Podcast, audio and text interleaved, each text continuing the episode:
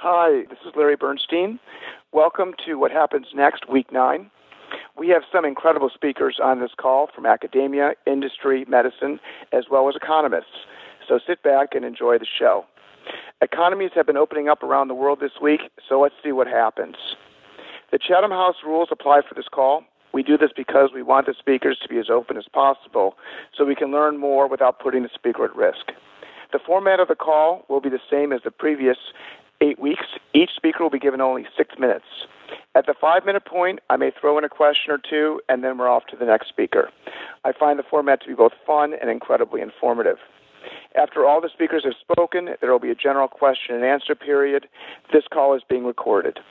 Uh, let's get started with our first speaker. Uh, Lisa Damour is a PhD in clinical psychology.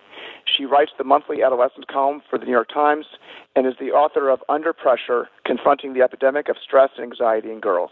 Lisa, why don't you start us off? Thanks so much, Larry, and thanks for having me here. So, I want to start by thinking about stress in broad scope because obviously this is a wildly stressful experience for people from the psychological side.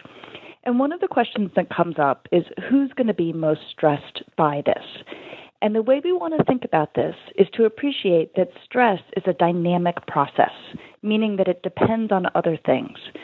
So when we think about what makes an event stressful, there will be two major factors. One is how stressed was the person to whom it happened before the event occurred, and what resources do they have at their disposal to counterbalance the stress. So, if we think about the stressors associated with COVID 19, the first question we need to ask is well, who was already stressed in advance of this? So, it could be people with personal stresses, such as going through a difficult divorce. And of course, it will also be people who are facing major structural stresses, such as poverty, racism, lack of access to excellent educational or medical options. So, in that way, the stress of COVID 19 is in no way evenly distributed. It will fall more brutally on people who are already stressed. Then the second factor is what resources do people have at their disposal to, counterbalance the stress? So, one person getting unemployed who has a lot of money in the bank will experience that as much less stressful than somebody who has fewer resources at their disposal. Similarly, with social isolation, if a person who becomes socially isolated has lots of friends they're connecting to digitally all the time, that's going to be one thing. If they have fewer friends or less access, they're going to find this much more stressful. So then, of course, the question becomes how do we help people? So, a lot of the stress of COVID 19 is sort of a done deal. We may not be able to relieve it until we get the medical interventions we're waiting for. When that happens, we think in psychology about raising supports. And I think about stress and support as two sides of an equation when we're in a hard time. So if we cannot reduce the stress, we have to raise the supports. And we can think at this about this both at an individual level, like what person per person by person matters to help them feel better. You know, what do they need in light of the stresses they have? And then also at the broader cultural level. Okay, let's talk for a moment about anxiety. So, obviously, anxiety is high right now. And this is good. Anxiety is a normal and healthy emotion that makes noise when something's wrong. That's actually how it is supposed to work. And one thing we're up against a little bit in psychology is that anxiety, I would say roughly in the last decade or so, has gotten a bad name that people talk about it as though it is always and everywhere something you should avoid or minimize. And that's not how we see it. In many ways, anxiety is the emotional equivalent of the human pain response. It's protective. So if you touch a hot burner, the pain of that is uncomfortable, it gets your attention, and it helps you to pull your hand away. Similarly, if you're driving and someone cuts you off, the anxiety you feel when that happens gets your attention, it's uncomfortable, and it helps you to maneuver towards safety. So, to a degree, right now, anxiety is appropriate and helpful. What we want is that everyone has times when they don't have to feel anxious. Maybe they're home and they can relax and not worry. But at the grocery store, everybody's anxiety should be a little bit elevated. Um, it's uncomfortable, but it helps us to watch where the other shoppers are, not touch our face, do all of those right things. Anxiety can reach levels that we consider to be pathological. There's two conditions for that. One is when there's anxiety in the absence of a threat.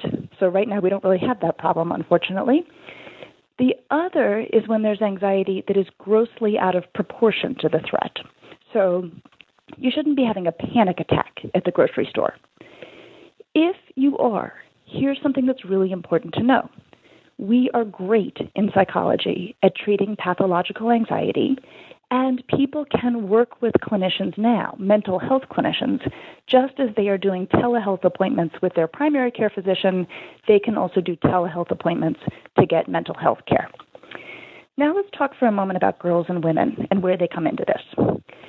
Anxiety, when we look at it across decades, has been diagnosed at, you know, medical levels or pathological levels at twice the rate for girls and women as it does for boys and men. But this doesn't mean that they're more biologically vulnerable. It's largely socialization. That when women and men, women become anxious, girls become anxious or upset, they're more likely to collapse in on themselves. Boys and men are more likely to act out. But there is a gendered feature here we want to pay attention to, which is that non white women are the ones who are most likely to be essential workers. And so there's a gendered piece that comes in in terms of who is exposed as a result of structural factors in our culture that are going to make a really big difference. Last thing I'm going to say here is if we look at the long haul on this, it's going to come down at the individual level to how people cope, whether people use positive coping mechanisms or negative coping mechanisms to get through it. So, positive being taking good care of themselves, getting outside, um, happy distractions, negative withdrawal, substance misuse, things like that. So if you're thinking about this, big or little, positive coping mechanisms are going to be the thing that gets us through. Thanks, Lisa. Um, just a quick follow up question. Yeah. In schools, with school being closed, um, teenagers are now home with their parents. Uh, a lot of stress was caused by the social interactions at school, uh, but we have a different interaction at home. Do you think that for at least teenage girls, are their stress levels down on aggregate? I mean, obviously individuals will, be, will vary, but do you think this is um, it's a, it's like a quiet time? I think it depends on the kid, but what I will say is that being home with one's parents 24/7 really goes against the grain of being a teenager. And so the families that I'm seeing deal with this most successfully are finding ways to grant independence and privacy to their teenagers, even while helping everyone observe the appropriate social distancing guidelines. Okay. All right, I'll come back to your Q&A in a little bit. Um, Jacob Appel, you're next. Uh, Jacob is uh, Director of Ethics Education and Psychiatry at Mount Sinai School of Medicine. He's the author of numerous books, and he joined us at a previous call. Jacob, welcome back. Thank you for having me. Um, Pleasure. I've been asked to address two distinct questions um, in medical ethics, one related to how we make decisions for COVID patients, and the other on the ethics of vaccination. And I'll tackle each separately. So, first, in some ways, decision making for COVID patients is the same as for all seriously ill patients. If possible, and if the patient has decisional capacity, we ask the patient what he or she wants done. In bioethics, this is what we call autonomy, but it's better to think of as the Frank Sinatra rule I'll do it my way. But if the patient is too sick or delirious to communicate his or her wishes or understand what's going on, then we have to look to an advance directive. And advance directives can either be living wills that spell out exactly what one wants done in a particular circumstances, such as whether one wants to be intubated if one suffers from COVID pneumonia, or a healthcare proxy assigned to make those decisions. In the absence of a formal advance directive, almost every state allows close family members to make decisions for incapacitated loved ones. The standard we use for adults is known as substituted judgment, which means we ask not what's in the patient's best interest, but what would the patient have wanted done if they were alert and awake and could answer our questions. So, how do we know what the patient would have wanted? The best way is to have asked them before they got sick. In the COVID crisis, we should all be on alert. There is simply no longer any excuse for not knowing what one's own medical wishes are at the end of life or for having discussed them with your family. I cannot tell you how many times, as a physician in the hospital, I have called up healthcare proxies and explained that a relative was dying, and they expressed shock that they need to make a decision because they didn't even know they were the healthcare proxy. Or on one occasion, they didn't even know that the person was a relative. Alternatively, when this isn't available, we don't know exactly what the patient does want. The family can extrapolate from the way they've lived their life and from previous medical choices, but that's not ideal. COVID makes this more complicated because the prognosis is extremely variable. If we believe that 88% of patients on ventilators don't survive, as a recent Northwell study revealed, and another 5% stay permanently on the vent, how do we weigh a 7% chance of greater recovery when a patient has said in the past they don't want to be at a ventilator unless there's a reasonable chance of surviving? Is 7% a reasonable chance, a good chance? A comparison with another illness might be helpful. The average life expectancy for ALS or Lou Gehrig's disease is about three years. Stephen Hawking lived more than 50. So declaring a case hopeless or futile with a much less studied illness that's even less predictable is far more challenging. So to answer the first question, I want to give you all a practical piece of advice. It's not enough to have the healthcare proxy. You should give a copy of your advance directive or proxy form to your proxy, to your doctor, to a healthcare attorney if you have one, and most important, you should keep a copy on yourself, either in your wallet, your purse, or if the jurisdiction permits it, on your cell phone. Large numbers of people, it turns out, have their forms in their safe deposit boxes, which, when you're incapacitated in an emergency, is the last place you want to have one. As to the second question, it's been proposed that since prisoners are often young and healthy, and the spread of COVID through prisons is now rampant, unfortunately, and might reach 100% in some jurisdictions, that prisoners be used in early vaccine trials. In return, we could offer them reduced sentences for volunteering. The particular sort of experiments people have in mind are generally human challenge experiments in which people are vaccinated and then intentionally exposed to the virus, which is what Jenner famously did during his early smallpox inoculations, but it's very rare in medicine today. There are several ethical challenges with this.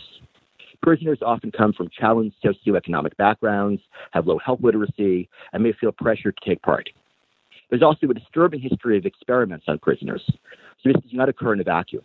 And it opens the door to a slippery slope. What if we later ask prisoners to donate blood or kidneys or corneas for shorter sentences?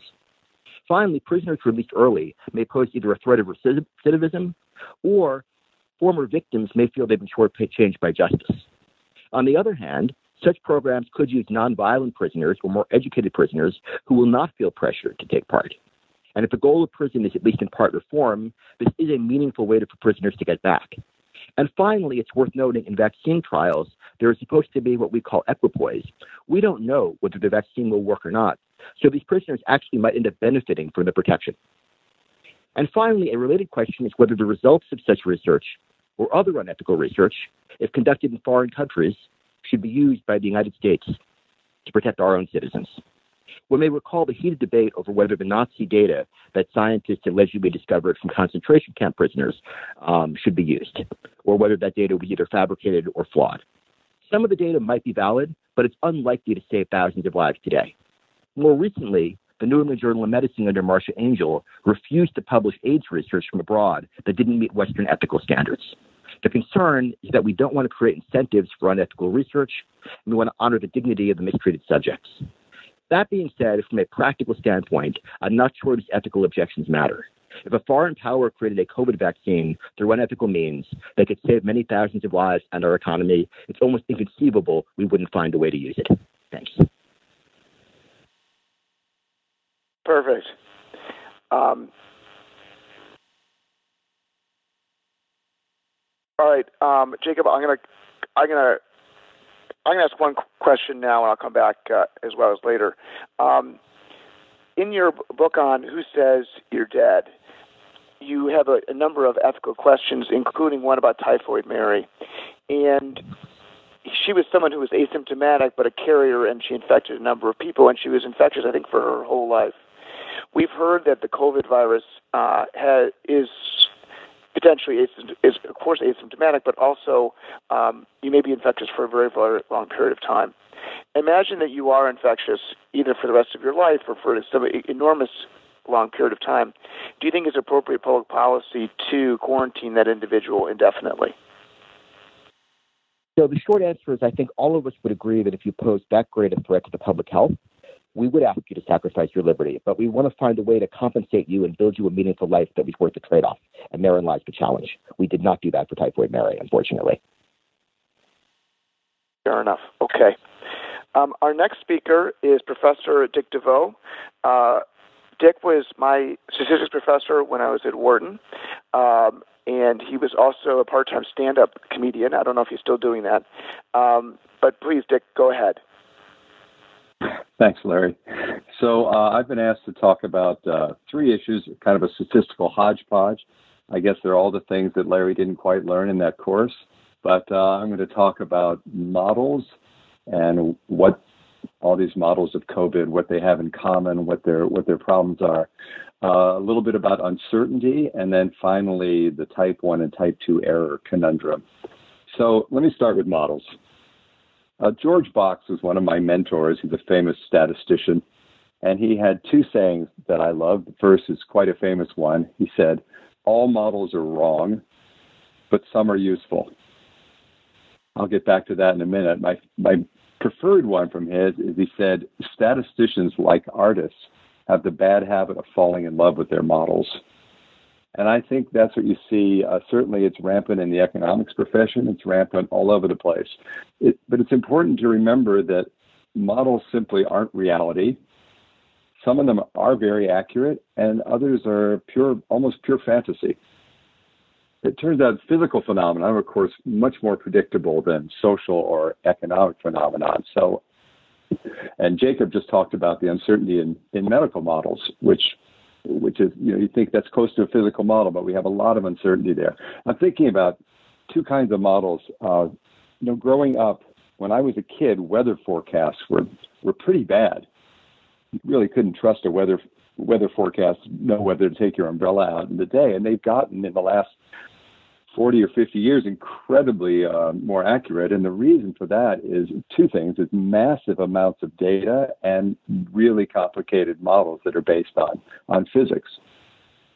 On the other hand, we still have econometric models. Um, one of my favorite quotes was from the head of Wharton Econom- Econometrics. I'm afraid I don't remember his name, but he was once asked, How can his forecasts be so bad all the time? How can they be wrong all the time? And he said, quote, my job isn't to make forecasts. My job is to sell forecasts. So this this is the problem with models. Um, they can be useful, but they they depend enormously on the data that we have and on parameters. There's been a lot of talk about the transmission rate R. If we just knew what R was, we'd know a lot more about what flattening the curve can mean. And recently, two two researchers at Stanford, Susan Holmes and Claire Donnat, have looked at R and have postulated that R is just not the same uh, worldwide. It, it's kind of a ridiculous assumption to think that the transmission rate in a country, let's say like Japan, where people culturally social distance themselves, normally compared to a country like Italy, where people uh, greet each other with hugs and kisses. So they have started putting in local R's and gotten a lot more accurate results. So all of these models can be useful, but they're really based on lots of assumptions and lots of things we just don't know.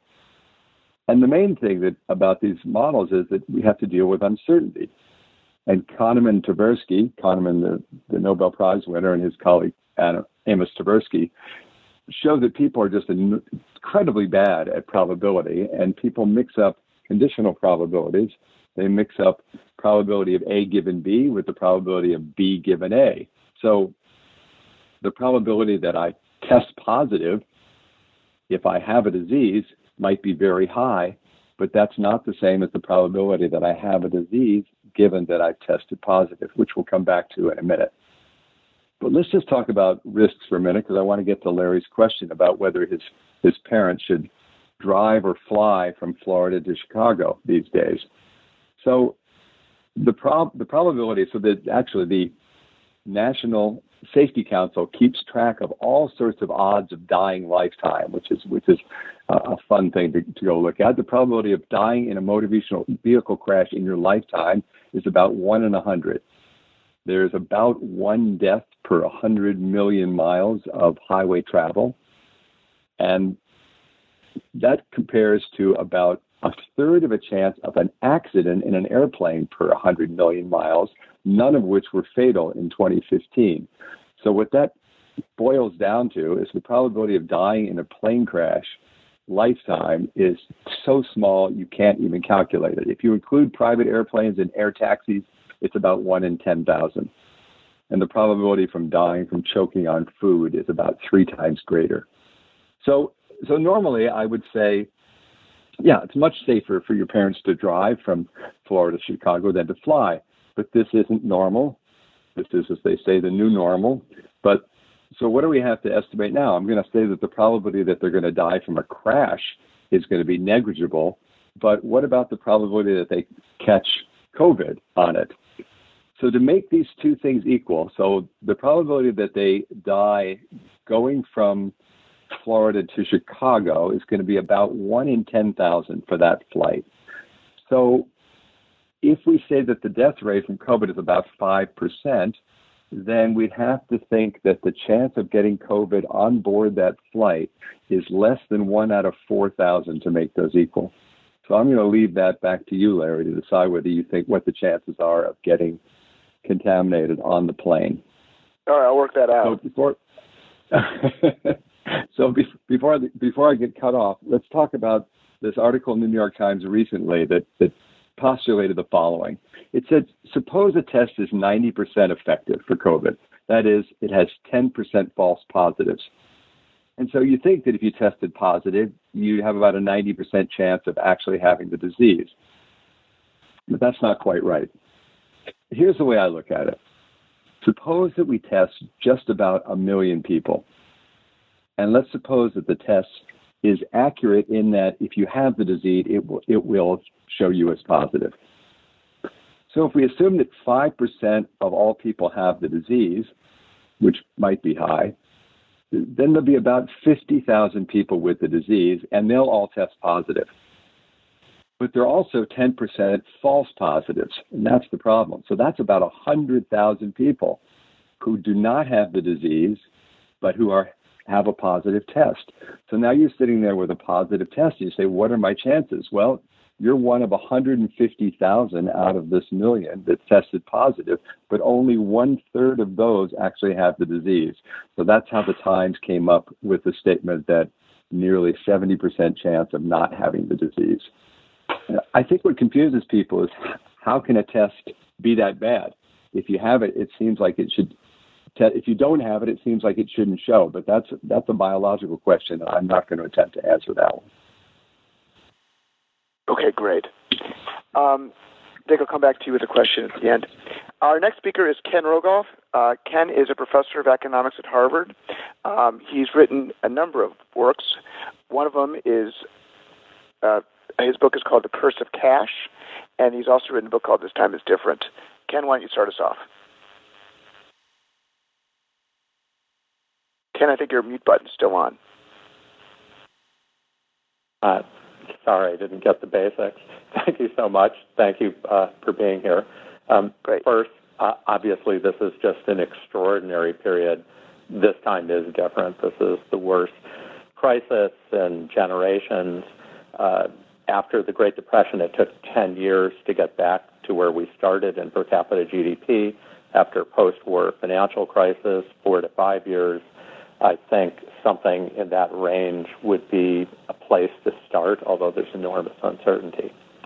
Um, I want to pick up on a couple issues. Uh, first, the sharply rising U.S. debt. Uh, I think this is clearly warranted. Output is down, Lord knows, 25%, 35%. Um, so this is the time to use debt. There's no comparison between the situation we were in, we're in now, and perhaps uh, five years ago. It's an extraordinary period. But is it a free lunch?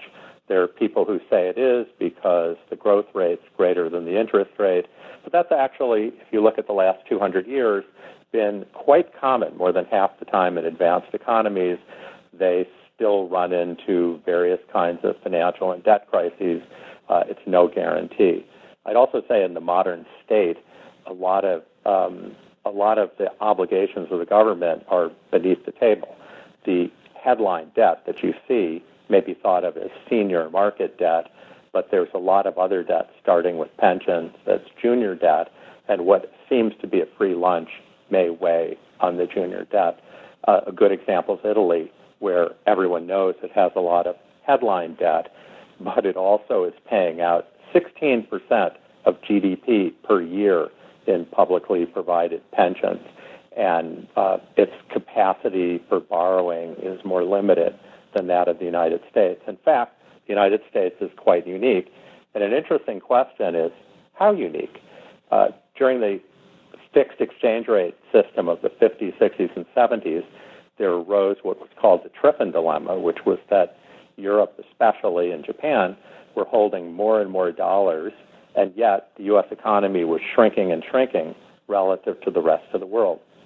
Something very similar is happening today, where U.S. Uh, market held debt is almost as big as all the other advanced economies put together, and yet the U.S.'s share of global GDP is falling. Now, we don't have a fixed exchange rate system, but with inflation targeting, we have something not far from it. And there's a paper, not by myself, but by uh, colleagues Emmanuel Farhi and Matteo Maggiore, I recommend to you, where they show that if you look at this historically and theoretically, uh, when you get a situation like this, it can become quite fragile. So what seems to be, you know, an endless, uh, you do need to think about. Again, we're doing the right thing. We should do a lot more, but it's not a free lunch. Let me lastly talk about money and monetary policy. Uh, the Federal Reserve are certainly heroes for doing what is basically wartime finance of guaranteeing credit in the private sector. However, I would say where the Federal Reserve has recently commented that it's not thinking about negative interest rates, I would say if you're not thinking at all right now about negative interest rates, you're not thinking clearly. Uh, there, the experience in Europe and Japan really tells us very little because they haven't done it the right way. They haven't dealt with cash, and yet even so, the, all the new results in on Europe are coming up that it has worked in its modest way. They only have slightly negative rates, not that very differently than monetary policy, ordinary monetary policy above zero. So if you wanted to do more negative rates, what you can you do? Well, one thing is you can get rid of cash completely, so people can't hoard cash. China appears to be going at this very actively. Its new central bank digital currency is, seems to be intended to replace cash. You could phase out large denomination notes, which would uh, create a greater scope for this. I've talked about that. And it's also possible to set up an exchange rate between electronic and paper currency, which I won't try to explain here, but the next speaker, Willem Buiter, wrote a seminal paper on this. Uh, I think it's not difficult to do negative rates. It's nothing compared to some of the things we're doing. It's market oriented. It's not enough by itself. It should be considered. And let me finish on a positive note. Uh, I said the economy is in very bad shape. I'm uh, certainly not optimistic. However, on the bright side, I went to Harvard Yard yesterday, and the grass has never looked greener. Well, I guess there may have been a lot of rain this, this spring. Um, not getting trampled the way it usually is. I know. Um, let me ask you this: um, You discussed um, the fact that the Great Depression lasted 10 years and that the 2008 crisis also lasted four to five years. What um, why can't the, why why what causes these extended periods of time to get back to the uh, to equilibrium? In in your this time is different. You mentioned that um, it required a, a comfort with more leverage uh, in this returning to a more leveraged system and getting more bank capital. And today we have plenty of bank capital. Um, we've got plenty of Fed raised liquidity. What what what is causing the the long term disequilibrium in the economy, assuming we get back to get back to if, work? If we get back to work and have a V shaped recovery, nothing. But uh, I think that the pandemic might we have much more expert people on the line. I think the pandemic will drag on.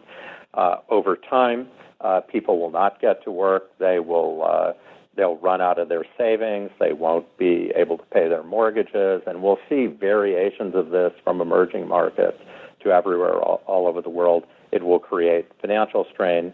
The, you can come in and guarantee things to a point, and the U.S. has tremendous capacity to do this. The rest of the world uh, has less, but it, you just can't go on forever. You can, you know, if you can uh, get things going, fine, but if you can't, um, the financial strains will come to the fore. Got it. Okay. Um, our next speaker is Willem Buiter. Uh, Willem is the former global chief economist at Citigroup. Um, he is now a visiting professor at Columbia University. Willem, please go ahead. Um, uh, thank you. Yes, I want to talk about um, uh, the need for uh, debt restructuring um, as a global uh, response to um, uh, to, to the pandemic. I'm not talking debt standstill moratorium here. I'm talking about a debt jubilee. Um, the U.S. is at the federal level uh, by far in the strongest um, borrowing position of any country in the visible universe, uh, and that is uh, likely uh, to remain that way.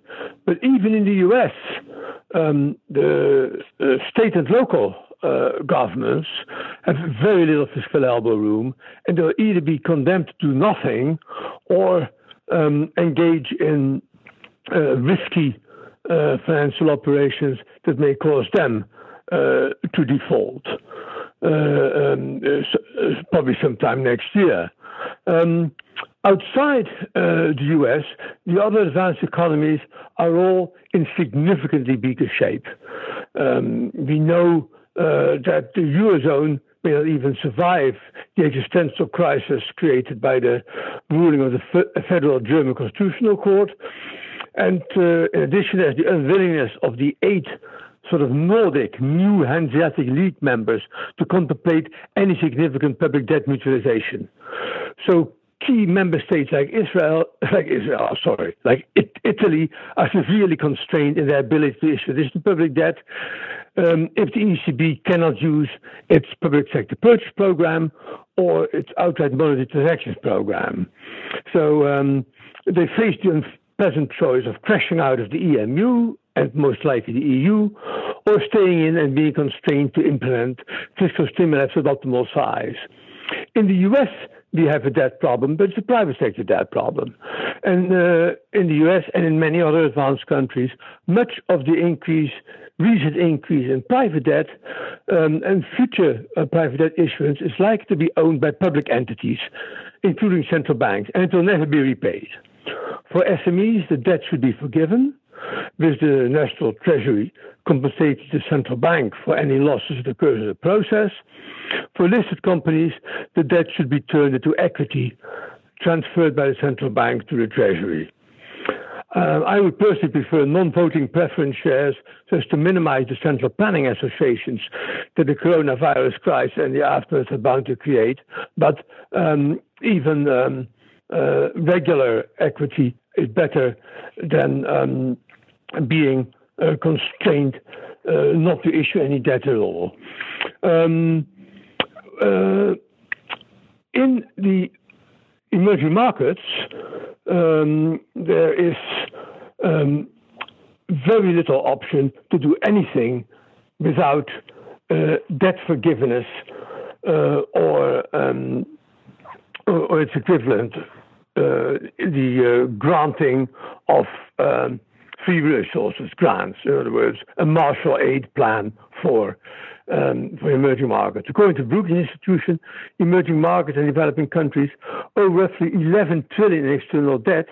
There's just under 4 trillion of debt service due this year. Um, what has been provided so far by way of debt relief by the World Bank and the IMF is de minimis, but the G20 did is even more uh, ridiculous.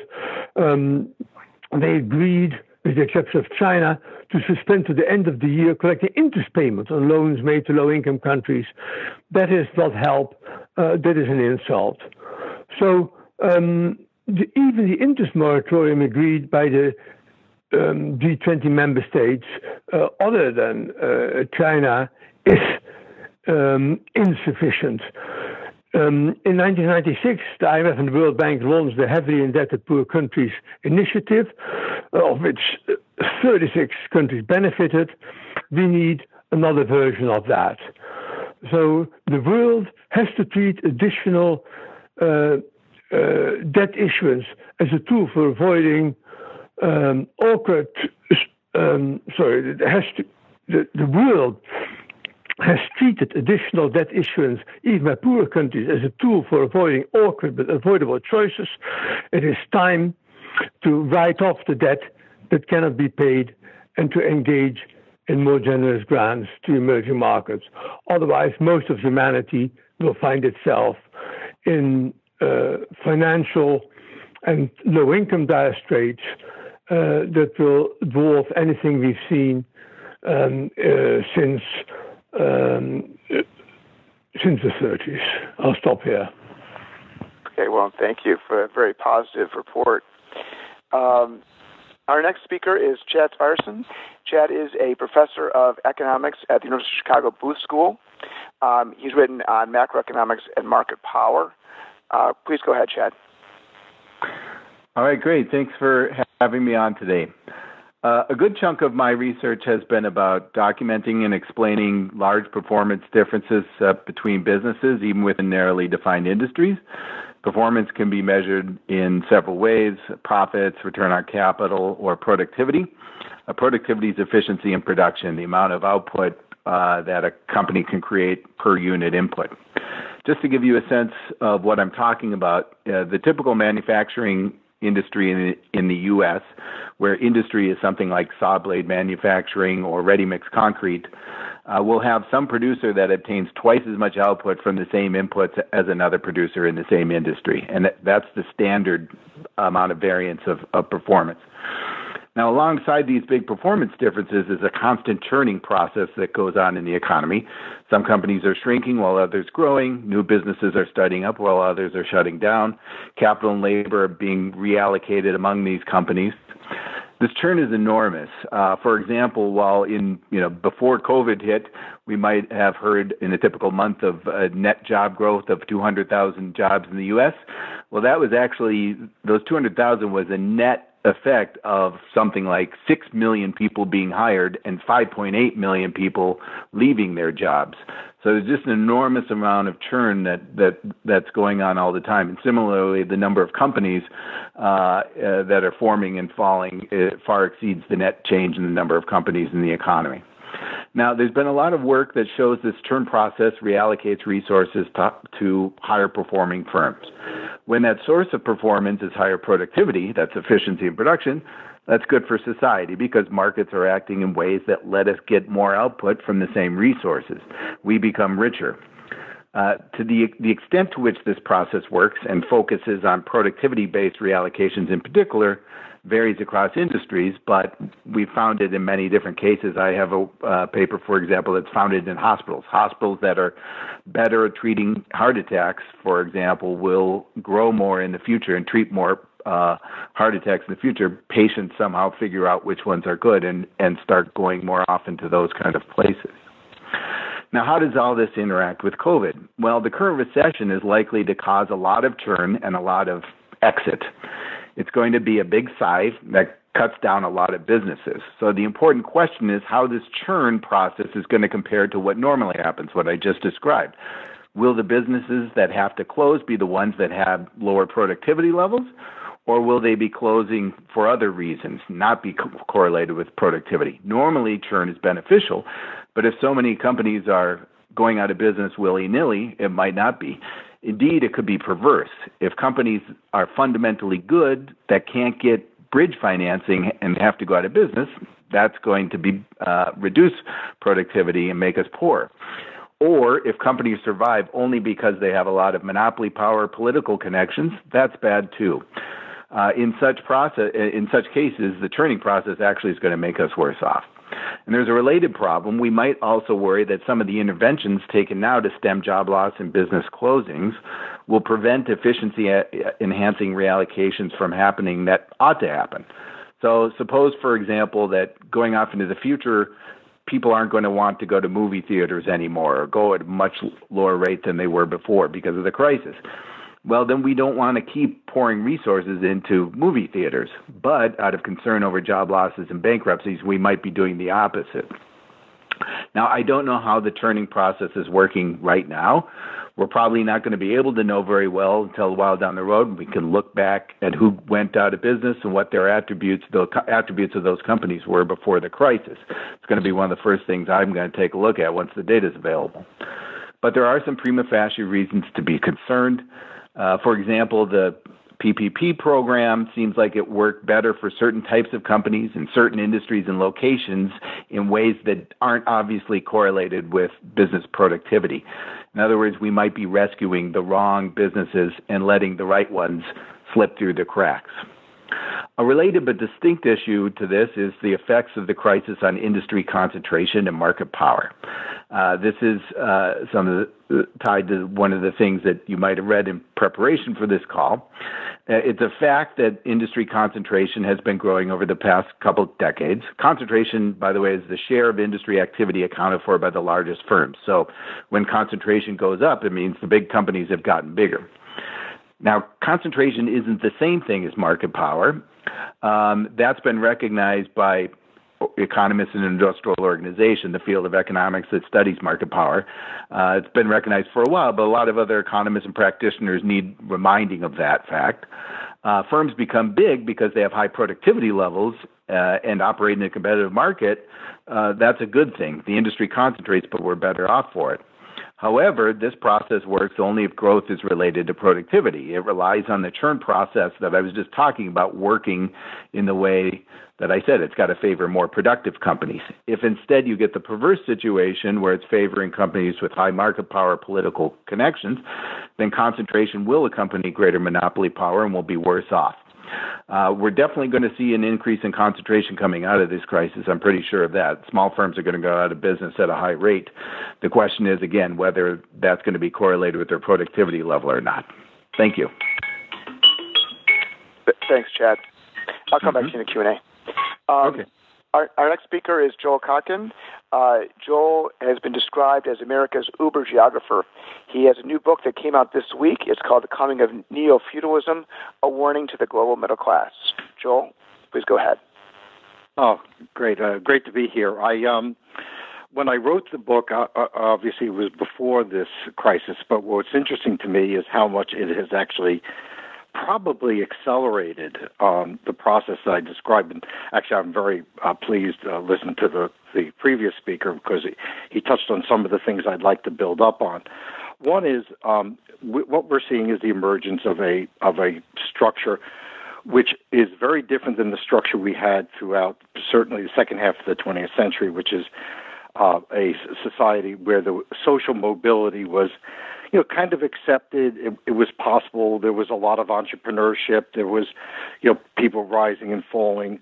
Uh, we now have a situation in which power is being consolidated in ways that um, that had been already happening, but are going to happen much more rapidly. For instance, I've been doing a lot of reporting on small businesses here in Southern California and also in Houston, and what we're finding is that uh, the tech companies um, and those companies that have the ability to deliver things digitally are in a much uh, stronger position. Um, we also know that those large chains that are best um, uh, positioned for the on for for delivery and can survive this are are going to probably get a greater market share when when things are over. So what we have is this kind of uh, what I would call the oligarchy, you know, and that obviously at the top of that oligarchy are people like uh, like Apple and and uh, and Google, and they're just going to get more and more powerful out of this, and and and that's been reflected somewhat in their stock performance as well. The second group that's really gained power is what I call the clerisy, and that is the expert class, which um, no matter how many times they they say the wrong thing or how much they have legitimate disagreements, the clerisy seems to find a group of people who have a science that they like. In other words, because it has the effects that they wanted to have. Now, I'm not in a position to judge what is what is right, what is wrong, but I do know that there are a lot of wrong projections um, on climate and on and on this pandemic, which make people, you know, be a good thing if people had a little bit of skepticism. But the clerisy is very powerful and is increasingly homogeneous in its worldview, a few outliers here or there. The two groups that I'm most concerned with are what I would call are both what the French would call the third estate. The one group is the yeomanry, which is the small business community. And what I'm finding as I'm interviewing people is, a many people in the small business community feel they say they cannot get PPP loans.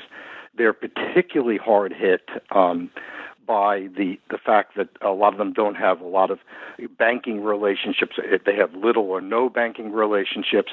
Some cases they don't. They're not citizens. In other cases they're um, they don't speak English very well, and they certainly can't understand governmentese. Um, and so there's a great fear, and uh, talk to people in Leimert Park, which is a uh, middle class African American community in East LA, in Santa Ana, which is a predominantly Latino community.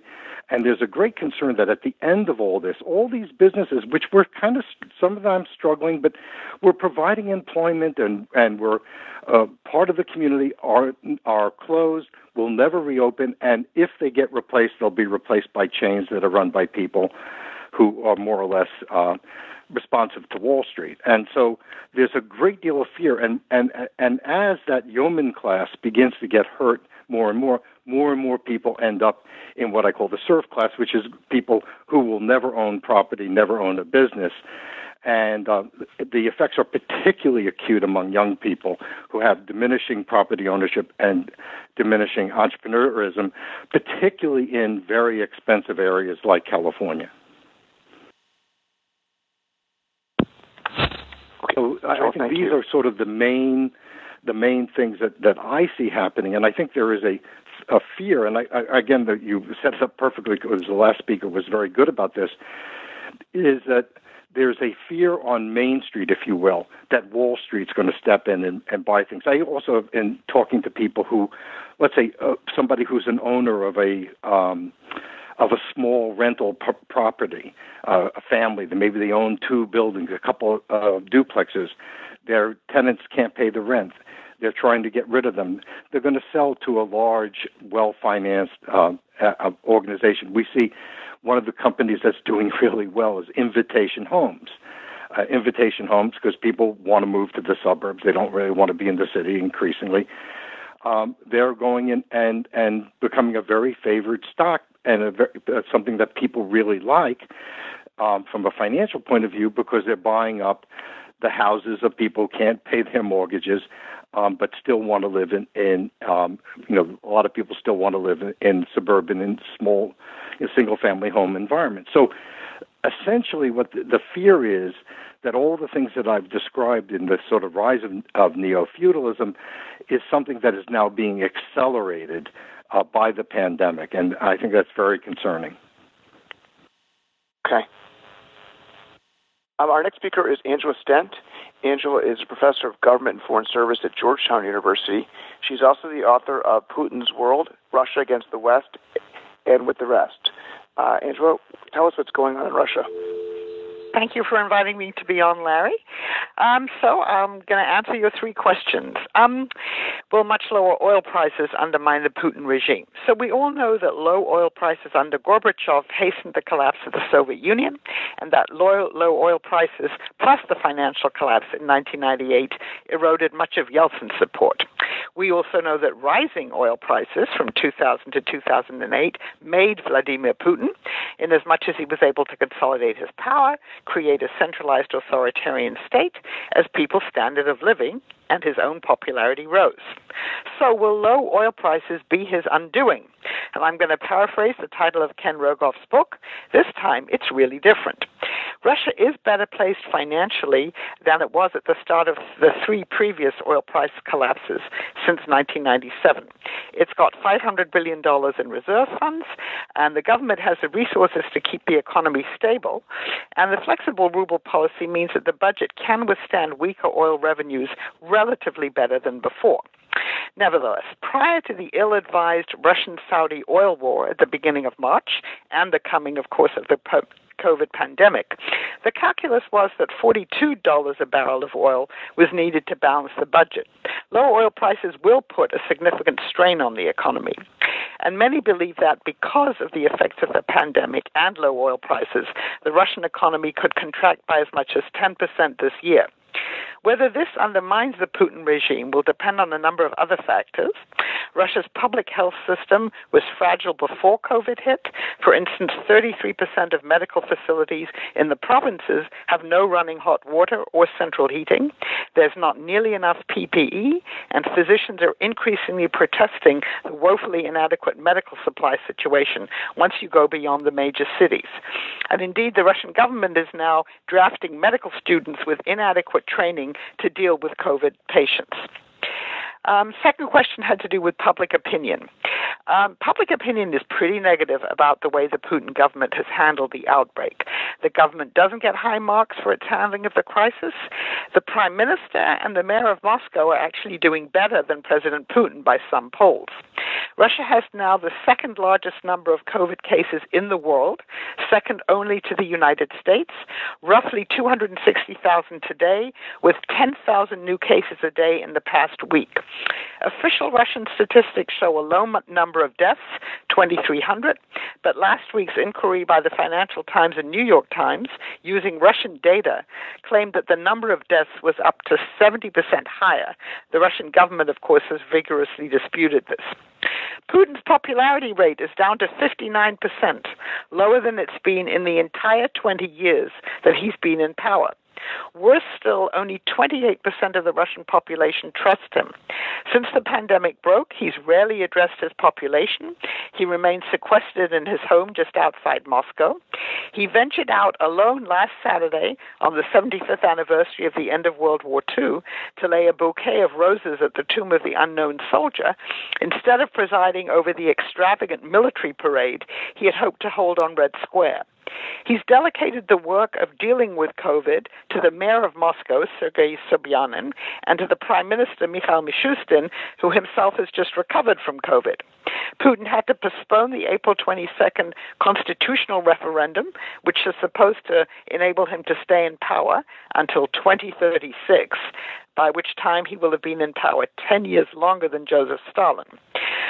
So, what I call the Putin Forever project is on hold. Nevertheless, 47% of the Russian population say that they support these constitutional changes to keep him in power. But 47% also say they're dissatisfied the way, with the way that the government has handled the pandemic. Uh, and the final question had to do with how well Russia can do testing and quarantining. So normally you would expect that in an authoritarian state, people will accept government control, quarantining, testing, etc., better than those in a more democratic society. But Russians also exhibit some of the very same characteristics as those in the United States, who march with signs demanding their liberty and skeptical of the government.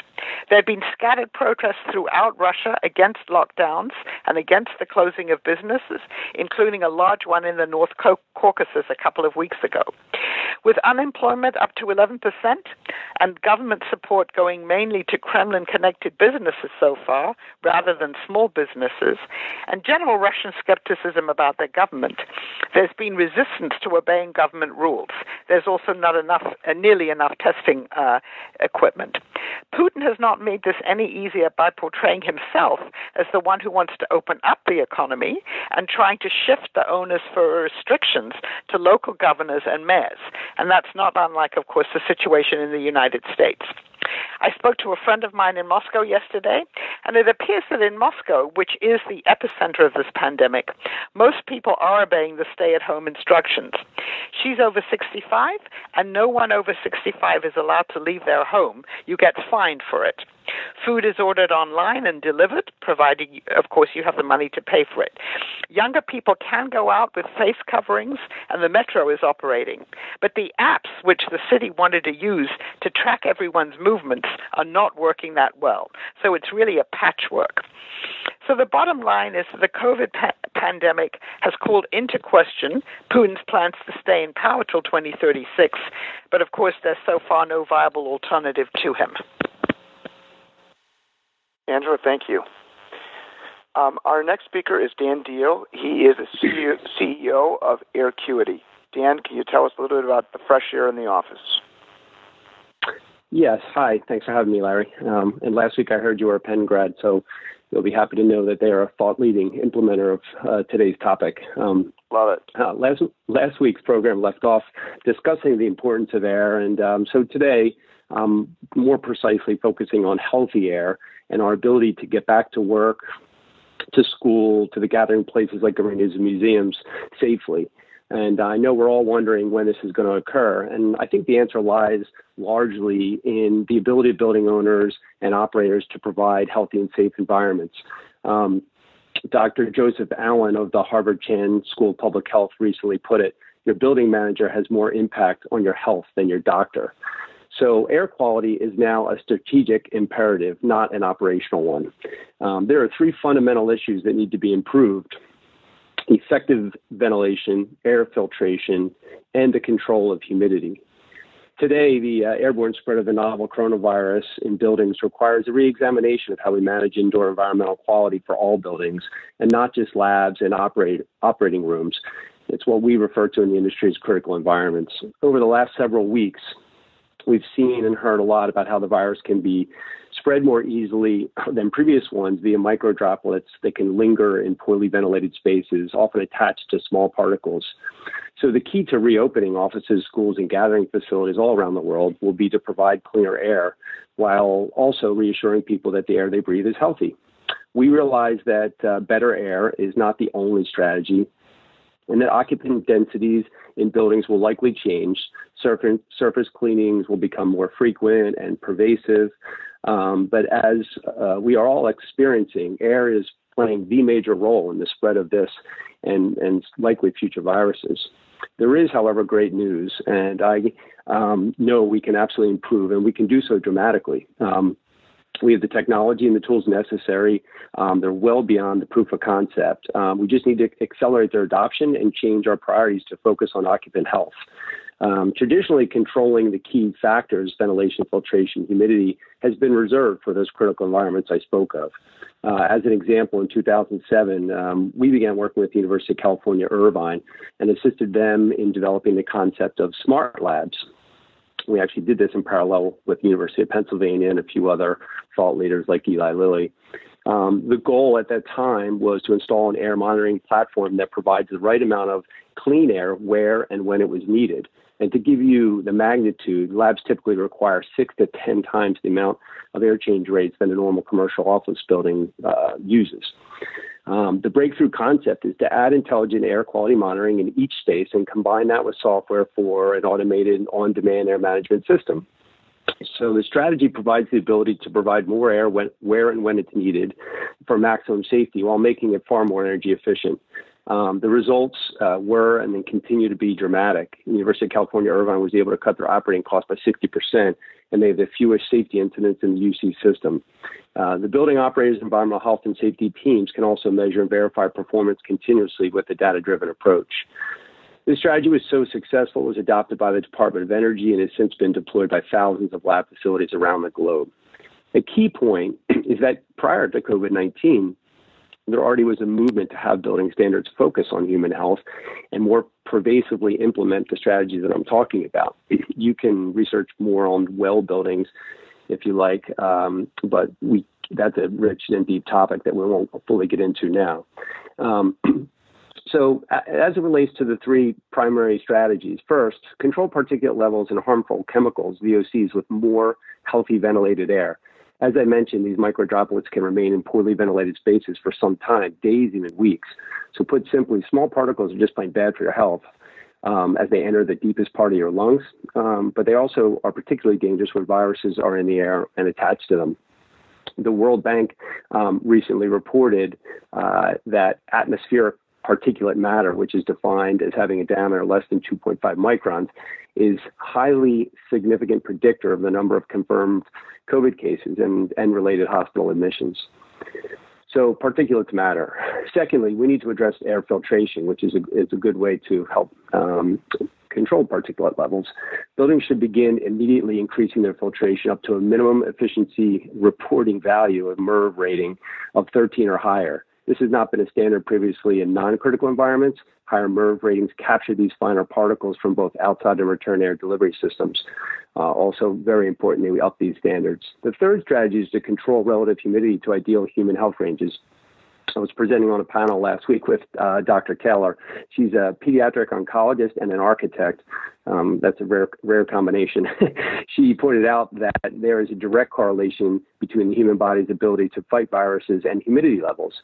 Uh, there absolutely exists an optimal range, specifically between 40 and 60 uh, percent relative humidity that maximizes our ability to fight viruses and simultaneously negatively impacts the ability of the virus to be effective.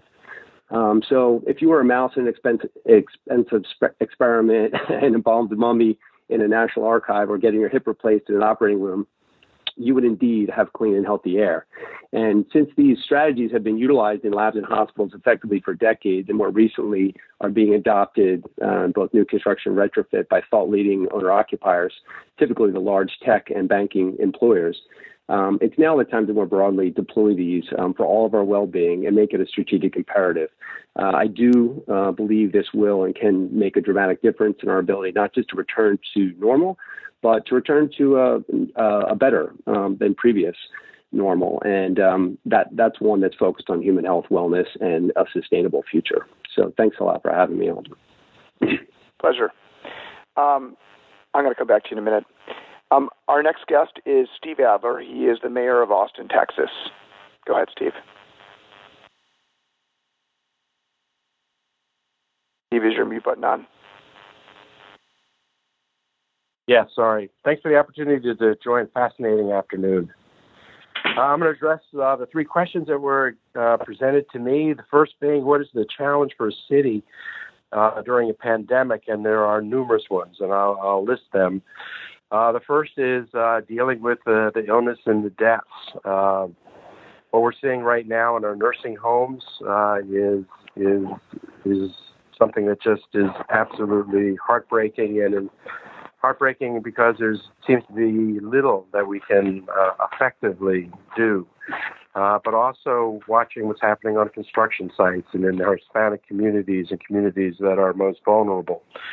Uh, so there's the actual uh, illness itself, but beyond that, it's the economic distress and suffering. We were at a 2.2% unemployment rate before this hit. We had 1,500 people uh, asking for unemployment insurance back in February. We're up to 80,000 people now. We're losing iconic restaurants and music venues. I fear we'll lose the artists and musicians uh, and the small businesses in our city. The challenge is trying to decide between saving lives and opening up for economy because there's a trade off between those two things that you can't avoid, and that's the great moral question. Uh, it's dealing with the social, mental, and community challenges. Uh, cities just are built on social interaction. It's the it's the morale of a city, uh, but it's also dealing with the increased spousal and child abuse that is occurring and the increased mental illness uh, crises uh, that we're seeing in the city. Um, Another challenge, though, that you welcome is maximizing the opportunity to really become more sustainable and resilient. Uh, we have the opportunity to address historic and institutional inequities, than we are now. Uh, but we have a chance to really do it in an ongoing and, and, and permanent way that didn't present itself before.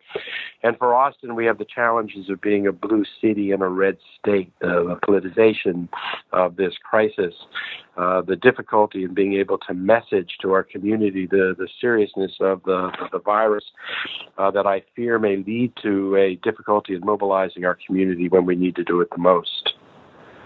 I was asked the difference between the way we've handled um, this as compared to cities like New York and Chicago. And I'd say that we were fortunate in Austin to be out front early. Uh, I canceled South by Southwest uh, the first week in March. And at the time that I did that, it was quite the uh, outlier. Not so much now, but it was very traumatic at the time. It was canceling an, an event that had brought us uh, $356 million in uh, uh, economic activity, about the size of a Super Bowl, uh, just the year earlier. I knew when we did that that we'd be putting people out of work and, and really impacting businesses that look to that 10 day period of time for their profit margin for the uh, year. Uh, it was in March 18th that um, Governor Cuomo was saying that uh, there would never be a stay-at-home order uh, in New York City. Uh, it's uh, interesting how things change as as events change. Uh, but at that point in time, our city was already beginning to do stay at home uh, voluntarily because we were talking about it so much, trying to get our state to take statewide action. And when they didn't, Austin joined with the other large metropolitan areas in our city to to move forward ourselves. We, uh, acting in concert, were able to take uh, almost 60% of our state's population uh, and put them into a stay at home home situation uh, long before uh, uh, our state was ready to, to, to, to act on its own. Right now, I think the differences are is that uh, in Austin we're focusing more on triggers than on benchmarks. Um, benchmarks uh, being the standards that you need to meet in order to be able to open up the economy. Um, we focus more on triggers because I, I, don't have much faith that we can actually predict what a change in behavior is going to result uh, in uh, impacting a, a, second surge uh, in our city. Um, that really what we have learned and earned over the last six to eight weeks is the ability to be able to predict what uh, curve we're on if you trust the models uh, and models now over the last six to eight weeks can be more and more tailored to our situation in Austin. Uh, but to set triggers that we can establish in our community so that whatever behaviors we do, whatever we open up, uh, we can tell early enough that we're on the wrong path if we are so that the community can re remobilize.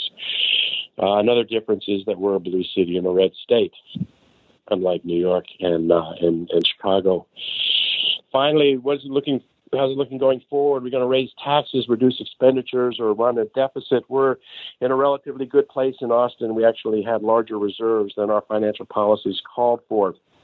So we were able to hit our reserves early and still be at our reserve limit. Uh, we're lucky we have a population larger than most that can work from home. Uh, we're still seeing increased business relocation interest, maybe even actually expanded. Uh, but we're probably going to do all those things. We have a hiring freeze. We're going to be do, reducing expenditures. We can't run a deficit except for capital expenses. Uh, so we're looking at taxes, and this is the heartbreaking thing for us. Uh, we were actually moving toward finally putting on the ballot public transit for our city, uh, increasing property taxes by 20% with this phenomenal electorate that we'll have in November, and now we don't know what to do. I get that. Um, you know, the University of Texas uh, has its Austin campus, and you have um, thousands and thousands uh, of students there. Um, I asked the president of Brown University on our call two weeks ago um, about what sort of disciplinary action they would take if uh, students started uh, to socially gather outside off campus and what they could do to, to limit that. Um, there, are, there are going to be uh, a lot of different bad actors who are not going to follow, um, you know, the shelter in place or the social gathering or this, you know, physical distancing requirements. Um, what can the city of Austin do to protect itself from these bad actors? All we know, we said from the very beginning, is that there are not enough deputy sheriffs and police officers to enforce our way to the kind of decrease in physical interactions necessary to, to upset the spread of the virus. It really does take uh, community will and, and culture and, and, and expectation. Uh, real early in this uh, uh, uh pandemic, uh, we had a group of students at the University of Texas that made the decision to go to Cabo and also to uh, Mardi Gras, uh, and they came back, and that was one of our first large surges, uh, and it put the highlight uh, and the spotlight on university students uh, in in a way that you know perhaps was was even a little bit unfair. Uh, but we have always been dependent on and will continue to be dependent on the degree to which uh, we it's it's a cultural thing, and and that's why the the messaging and the communication is so incredibly important, and and why we're in we're in trouble uh, when when uh, my governor and I uh, start expressing two different messages about how serious this virus is. And this is another follow up question. Um, a substantial portion of the industry is is the music and restaurant businesses um, located on Fifth and Sixth Street. What what are you going to do about that? Because they require a certain level of, of social gathering to be financially um, survivable. Um, what are you going to do to allow their uh, ongoing existence? Well, we need we need to help those folks survive. Uh, you know, there's they're, they're, incredibly creative, innovative people. So we have this uh, plethora now of evening concerts and, and online uh, events. Um, but it's but it barely tides anyone over. It's going to take direct relief. Uh, the, and that's what the council is using our federal dollars in part for, uh, and the, the reserve capacity that we have uh, with rental assistance for, for artists, with uh, the uh, stopping foreclosures on on on venues. Uh, this is where the the direct um, uh, assistance is most needed because we have to be able to sustain these folks. Um, you know, as we start moving into an open economy, and I would imagine our governor is going to open up bars uh, this coming week uh, with occupancy uh, limits.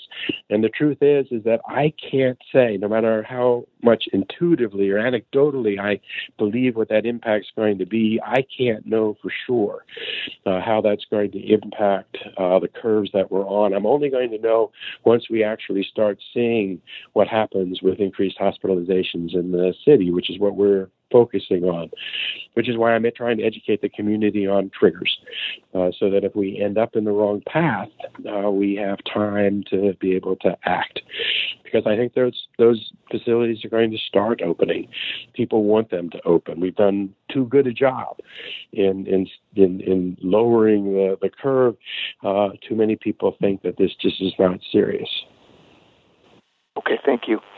Uh, Dan Diehl, I wanted to follow up on a on a couple of your points. One was that um, the more important person in your life is your building manager and not your physician. Um, and you highlighted two aspects. One is air quality and humidity. You know, a number of us work in uh, large office buildings that is not controlled by the business, but is controlled by the landlord. It, what can a tenant do to improve the quality of both its ventilation, its air filtering, and its humidity? Um, that's a great question. Um, it, uh, it's hard not to get too technical from an HVAC mechanical engineering perspective, but the simplistic version of it is um, landlords typically provide conditioned air to the to the tenant, and then the tenant space has its own control systems uh, on in their space or on their floor, so to speak. And so, um, one is talk to your landlord about and, and you're seeing a lot more of this happening. Um, uh, landlords providing clean air, um, you know, healthier air, increasing, doing the things that I spoke of, increasing filtration, and um, you know, validating the fact that they're providing clean air to the to the tenants, and then the tenants themselves can can look at in uh, the application that I spoke of, uh, improving ventilation effectiveness on their floors or in their spaces. And then with regard to humidity, um, you know, some people get these wall units that dump humidity into your space. But I've been told that what happens with those water droplets is that they just fall to the ground next to the underlying uh, piece of equipment. What is the best way of creating a, a more humid environment throughout the office space? Um, humidification is um, is is done in critical environments, like I spoke about, labs, uh, vivariums, animal research spaces, and ORs, and they always try to maintain these these critical ranges. They're typically done at the air handling unit level themselves. Um, the units that you're speaking of, I, I can't actually um, you know, directly speak to their uh, effectiveness, um, but the ventilation systems that I mean, the humidification systems that we'd be talking about would be more at the air handling and at the supply level. So in specifically in um, vi- you know uh, peak viral seasons where you have low humidity outside in the winter months, et cetera, these viruses have proven to be um, much more effective. And so um, Dr. Um, Taylor, who we co-presented with last week, is really kind of uh, teaching a lot of our industry about trying to maintain that optimal 40 to 60 percent relative humidity range. And you want to do that um, at the what's called the air, the primary air handling unit system. That's where you're going to be most effective to get the water droplets to evaporate into the airstream and to be delivered effectively to um, to the conditioned space. So that's really not at the tenant level, but more at the landlord level. It's more at the yeah the, the yes yeah, yeah correct. In fact, some of the some of the some of the landlords that we're talking about are very worried now about people bringing in their own humidifiers and trying to do that on a, on a spot basis, um, because then you run into a whole other level of problems with uh, mold and you know higher humidity um, and, and higher humidity above 60% is not actually good either. So it should be really done at the landlord level businesses are going to be under a lot of pressure to, to find solutions that are economical. What will it cost to uh, per square foot to increase air quality and humidity to levels that are healthy? Typical commercial office building, you look at a dollar square foot is what we typically uh, range that at, and um, I, I, typically try to say it's not actually an additive cost. Um, what you find in all construction, and whether it's renovations or new construction, it's all about choice and it's all about selection. And, and the industry is always going through choice. And there's a term called you know, value engineering, if you will. I sometimes refer to as devalue engineering, um, but it's all about choice. It's about um, you know uh, prioritizing one thing over another. And I think that is one of the points I was trying to make is that, you know, when you focus on human health and wellness, which the well building movement is trying to do, um, you really just make it a priority. And so you, you prioritize that over something else. And so hopefully it wouldn't be an additive cost. And, and as I also pointed out, the University of California, the use of air is the largest efficiency opportunity we have. So this is there's a huge sustainability energy efficiency component to what we're talking about. And to use air more effectively is also to and manage it more effectively is also a huge opportunity for in, improved efficiency and sustainability in the built environment. Thanks, Dan. Angela, a question for you. Um, we spoke um, in a, one of our first calls with an expert on Africa on the African economies, and what they said was is that in Africa they don't have many old people, and they certainly don't have the hospitals, and they certainly can't afford to sit home quarantine. They have to go to work, and because they have to go to work, they're going to get sick, and then some people will die. But it will. They have a young population, so it is what it is. To what extent is that also the case in Russia?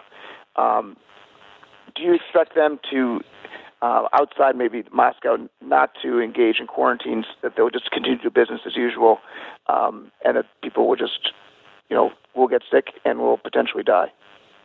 I think there's definitely some of that will happen there. Um, you have to remember, of course, since the life expectancy in Russia is considerably lower than it is in a country like the United States, they do have fewer older people, and so um, that may affect the, the death rate there. But yeah, because of the inadequate um, medical facilities in much of the country, again outside the big cities, that they're you know they're not enforcing as strict rules in and particularly in the kind of far-flung areas of Russia. People are more or less doing whatever they want to do and so it's going to look very different than it does um, in um, you know in more developed societies. When you get outside the big cities, you're looking at something with extremely low density, and usually what the spread is is related to both density um, and you know physical distancing. So, should we expect it to be not as problematic? Is it predominantly agrarian? Um, is it predominantly uh, industrial and mining, and that's you know oil production that isn't very you know people to people? Right. So a lot of it, I mean, some of it is oil and mining, particularly if you get out in the Russian Far East where you have, uh, you know, all of the oil fields. Some of it's still agrarian, uh, particularly in the more in the southern parts of Russia. So, but in none of those areas, yeah, is the is the population or the proximity of people to each other that close. You you gave a um, a popularity or for Putin at around 59%, which you know, by American standards, is remain would be off the charts. Would be he would still be continued like the most popular president of all time. Um, so, I mean, uh, maybe they're maybe they're actually not telling the truth to the person who's asking the question as well. I don't know, uh, out of fear. But if it were true at 59 percent, doesn't that inc- suggest to you that um, he is going to be whatever the words is, reelected or constitutionally allowed to continue his reign for an extended period of time? I think he, I mean, I think the odds are very much that he could be. It's just that we're seeing cracks now. So, you know, these popularity numbers, the, the 59% is the one remaining independent polling organization in Russia, Levada. The, the other polling organization that's closer to the Kremlin has him with higher numbers anyway. It's more interesting to, the, to look at the, how much trust you have in him and how competent you think he and the Kremlin are in doing, in dealing with what they're doing. But he probably will you know, remain there. He, they probably will have the referendum at some point. They're now talking about doing it by, um, uh, you know, write-in. People will mail in the ballots instead of going to the polls. So he probably will emerge from this still in charge. But I think there may be more questions about his handling of it, and there may be other people, more kind of junior people, questioning about whether this model, what they call the vertical of power, you know, having this president who's pretty powerful, um, where people below him are not given very much uh, authority to make decisions, whether that really works in a situation like this, because as we can see, it's really the mayor of Moscow who's, and the prime minister who are taking most of these decisions. Right. Now, sometimes when Putin gets in trouble, he acts out, like inv- invading a, a neighboring country. Mm-hmm. Uh, do you think that's not that likely in this situation? I think it's not too likely in the situation. I think, you know, what they're doing now in Ukraine or Syria or Venezuela or Central African Republic, they're doing that on the cheap. It doesn't cost them that much. They're not going to have that money in the state, much money in the state coffers to go on in some new um, expedition. So I think when you look around um, uh, Russia's neighbors, people thought maybe there would be some problem with Belarus. I don't think that we'll see a more active or aggressive Russian foreign policy at the moment, at least while they're going through this pandemic. Thanks, Angela. Uh, my next question is for Joel Kotkin. Joel, you've written a lot about um, the automobile, about suburban life, um, about a desire for low density. Um, do you think that this COVID 19 epidemic is going to accelerate uh, or de- maybe I should say decelerate the urbanization trends in the United States and encourage people to um, find cheaper real estate outside city centers? Well, um, first of all, um, the work that I was doing before this was showing an acceleration of growth in several different areas. A, suburbs were growing much faster. New York, Chicago, L.A. all lost population. Migration from places like San Francisco um, is beginning to, go negative. Um, and this was happening before COVID. There's no way I think COVID makes dense urban places more attractive. I don't think it will put the end to them, and I don't think it will mean the decline of every big city. But I think it's going to be very, very difficult when you add in, particularly if you add in social distancing.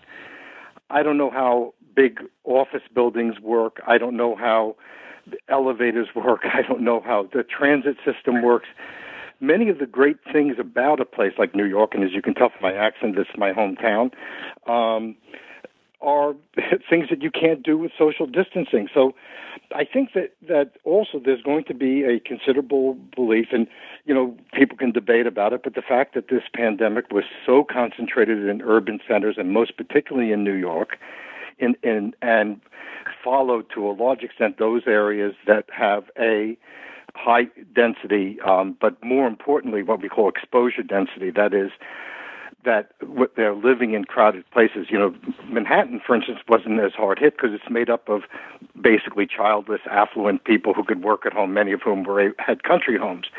It was terrible in areas, particularly like Queen, parts of Queens, parts of Brooklyn, which is where my family's actually from.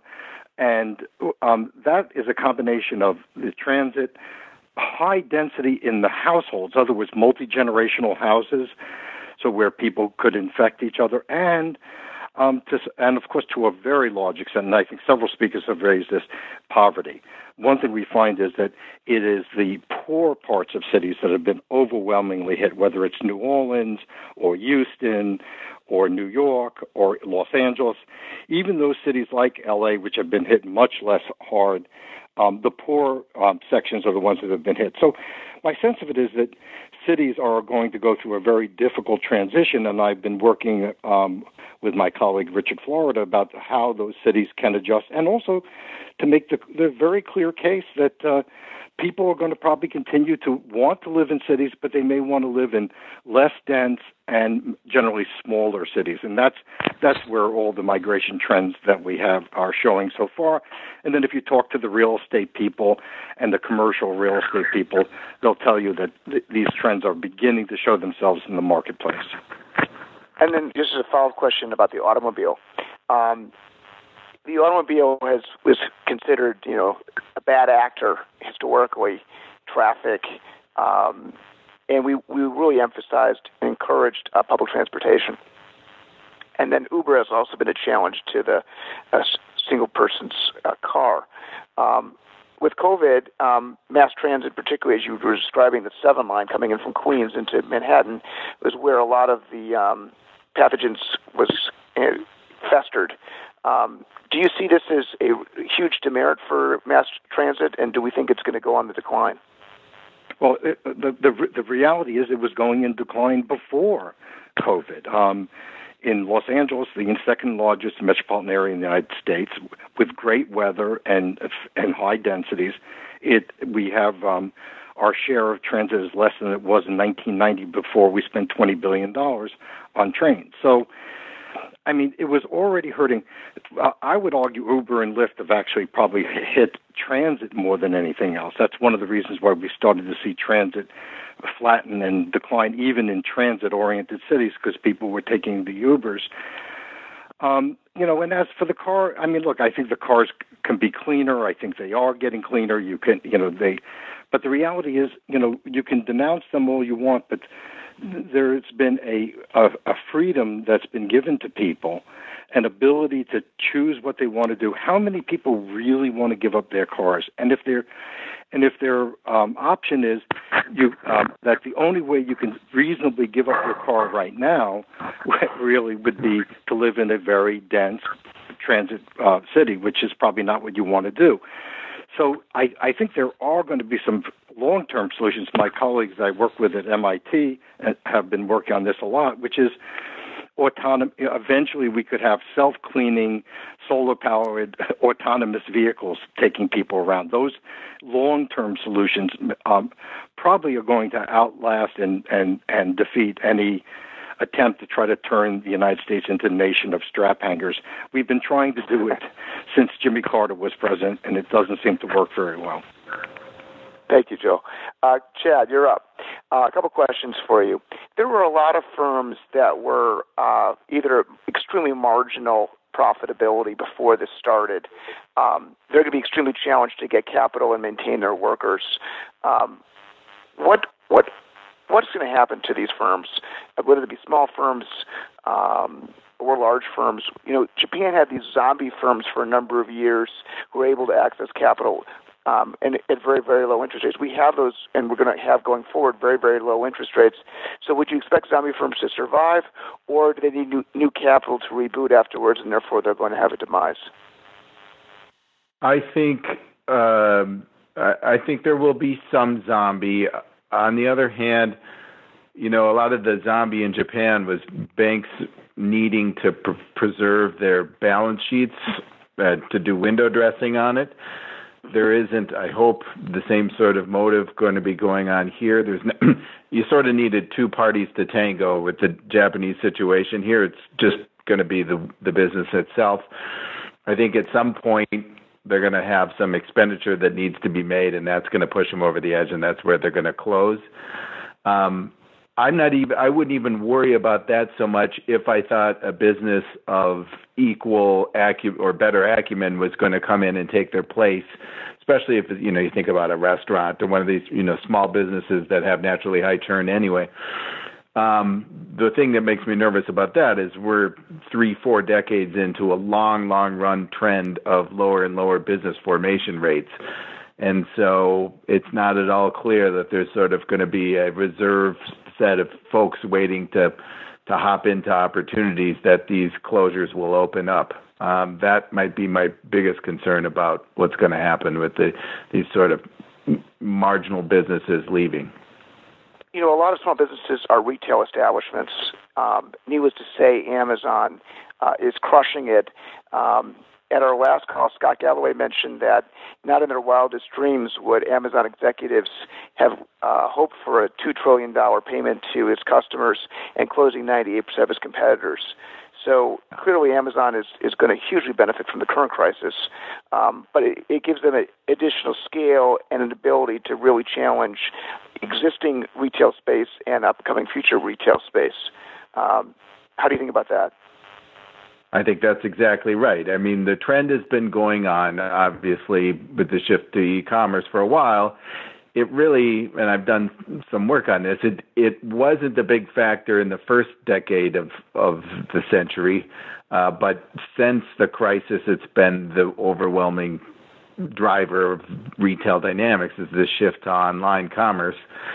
I think we're just going to see a further acceleration of it. I sort of think of the the crisis as basically mo- moving two or three or maybe even four years worth of trends forward to as many months. And I think we're just going to see an accel- we'll see an acceleration of what would have happened otherwise. But that's exactly right. Amazon's going to get bigger, and a lot of marginal uh, retail is is going to leave. Ben Bernanke wrote a book on the Great Depression, and one of his chapters had to do with the uh, disembowelment of small firms during the Great Depression and the fact that uh, banks would predominantly only lend to their larger customers. Um, do you think that the capital markets will fail again and not provide small businesses with needed capital and oversupply capital to the larger firms?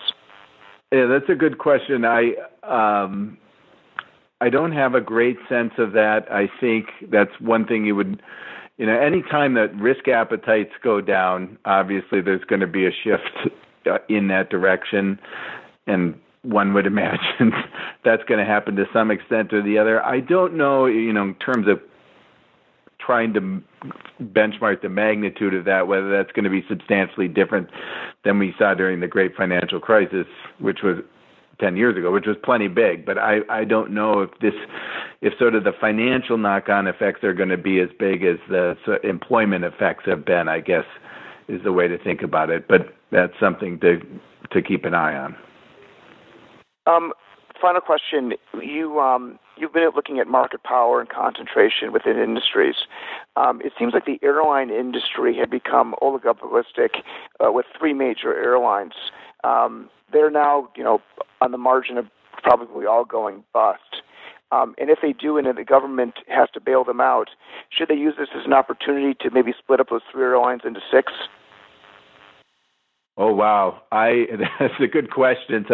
I, I don't know, but here's one answer: if if the amount of air demanded air travel falls persistently by a large amount, and you could imagine it will certainly until I think effective treatments or a vaccine is available. Three airlines might be too much to serve the demand, or at least it would be enough to serve in a reasonably competitive market.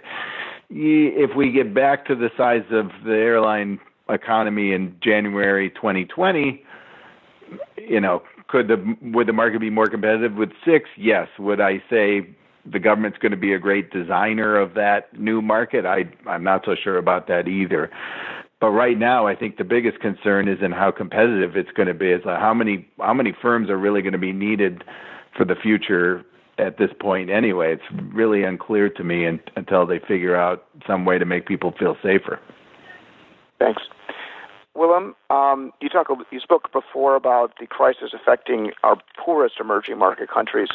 Um, my question for you is, you know, you, you can't get blood from a stone. So whether or not, um, you know, the IMF or um, we lend directly to some of these poor emerging markets, um, they're not going to be able to pay uh, if under a lot of circumstances.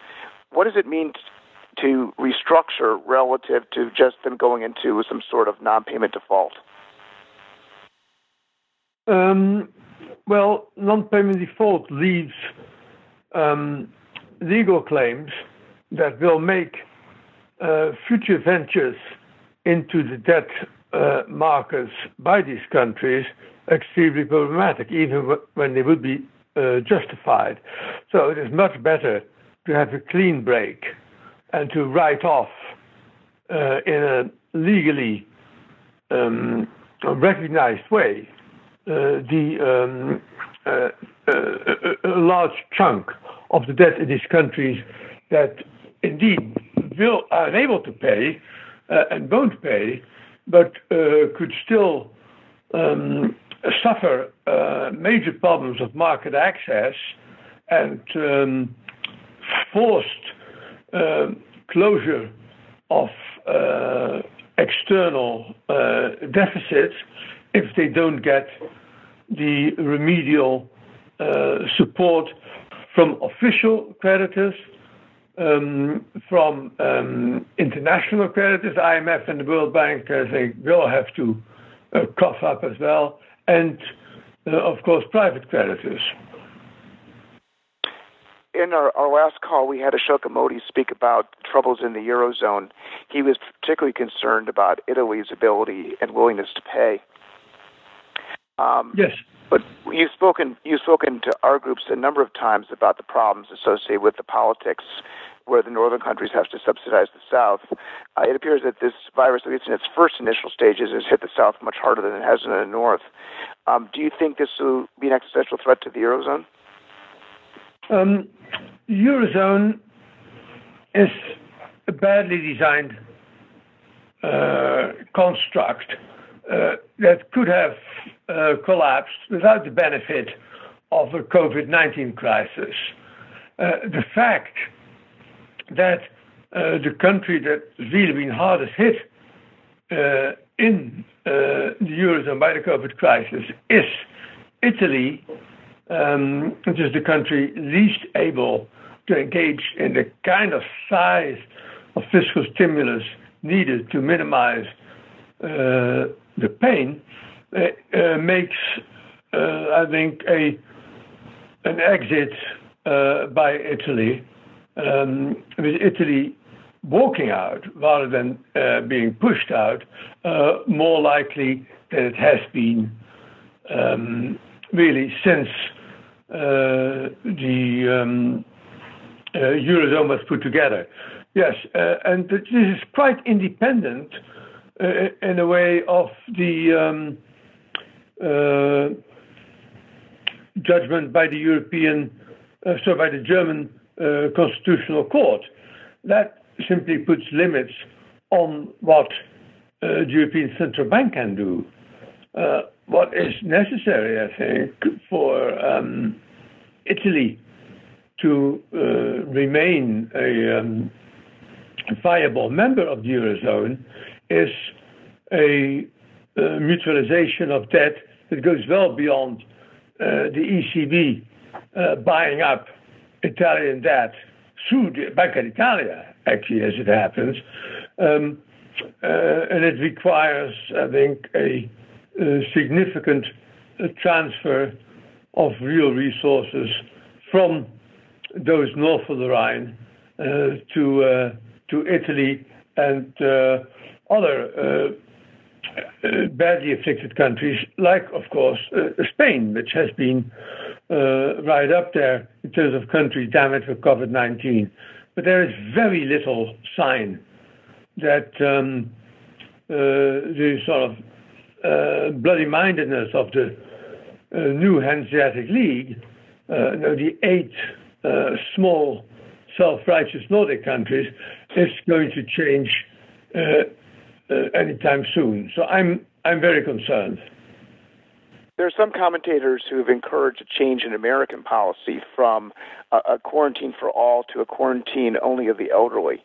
And if they, if we move in that direction prior to the advent of a vaccine, um, do you see the possibility that we could have some sort of U-like recovery, or do you see uh, just long-term, uh, intermediate-term damage? Well, it depends how well one can enforce it, right? If uh, one can test, you need to uh, um, this would this this policy might have uh, uh, a better chance of success.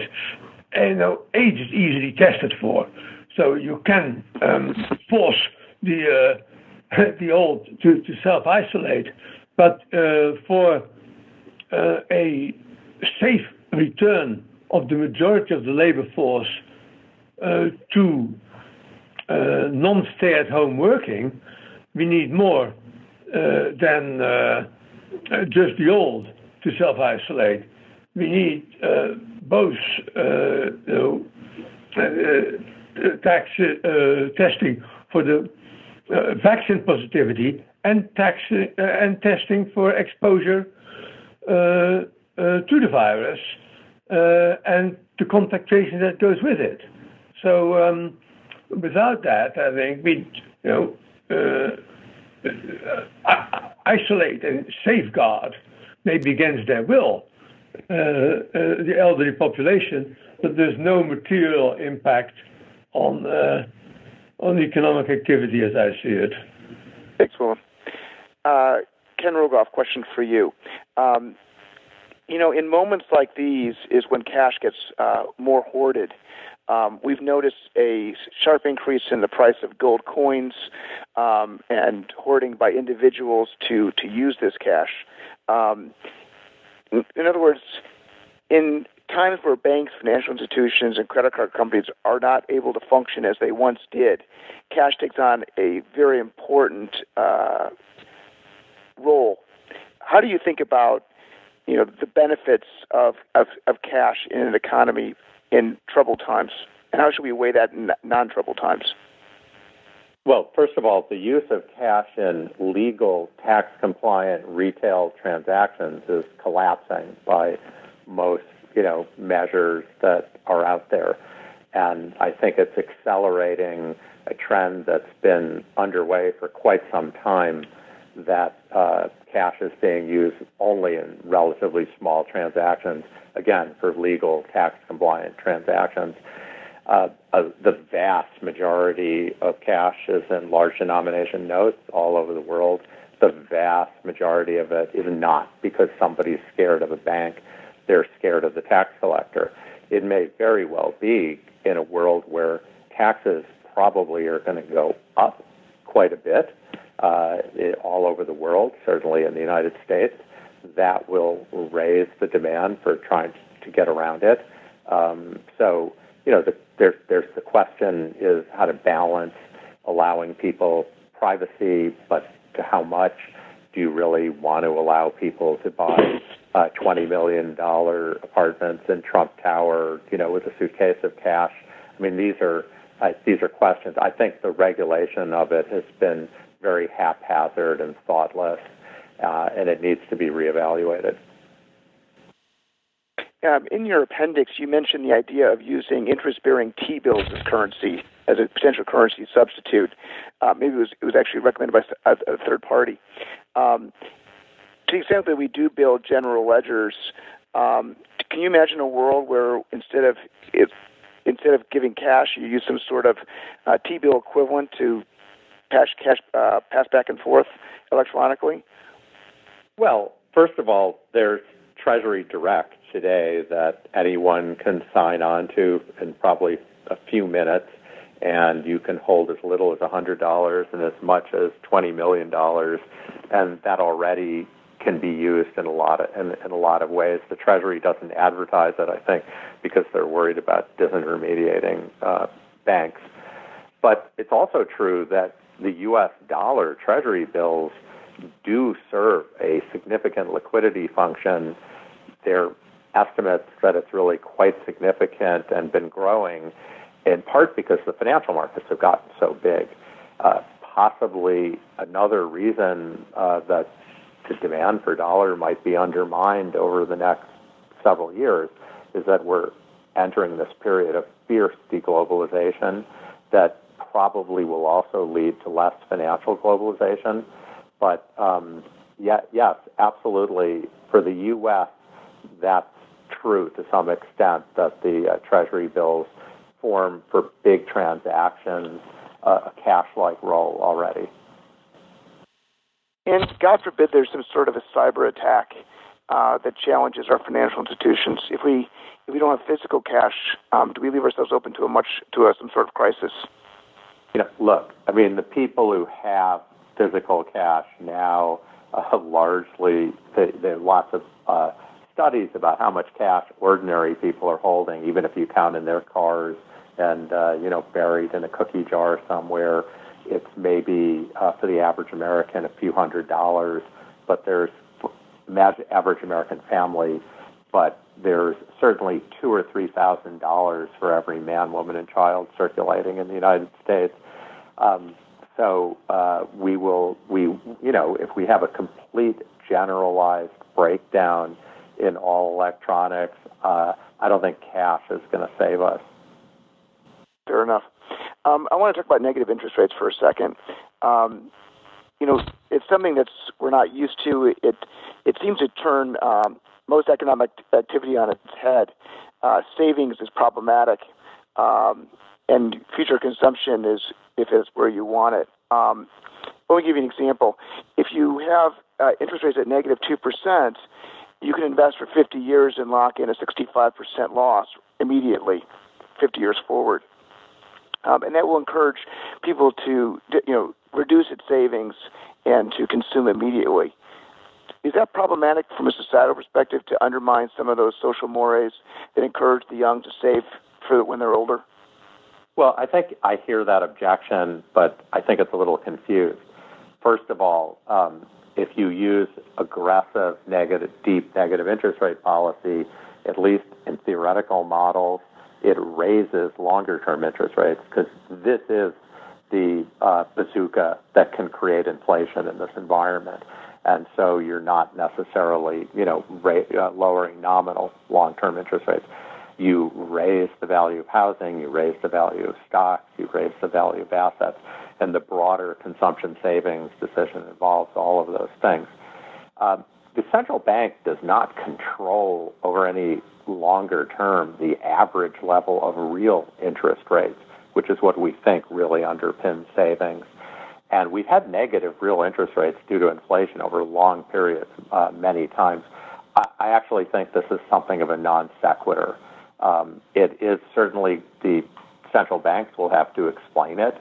Uh, but uh, I don't I don't consider this uh, you know a, a theoretical problem at all. But of course, uh, even though we've had inflation, and people, by the way, would be pretty mad about getting inflation right now.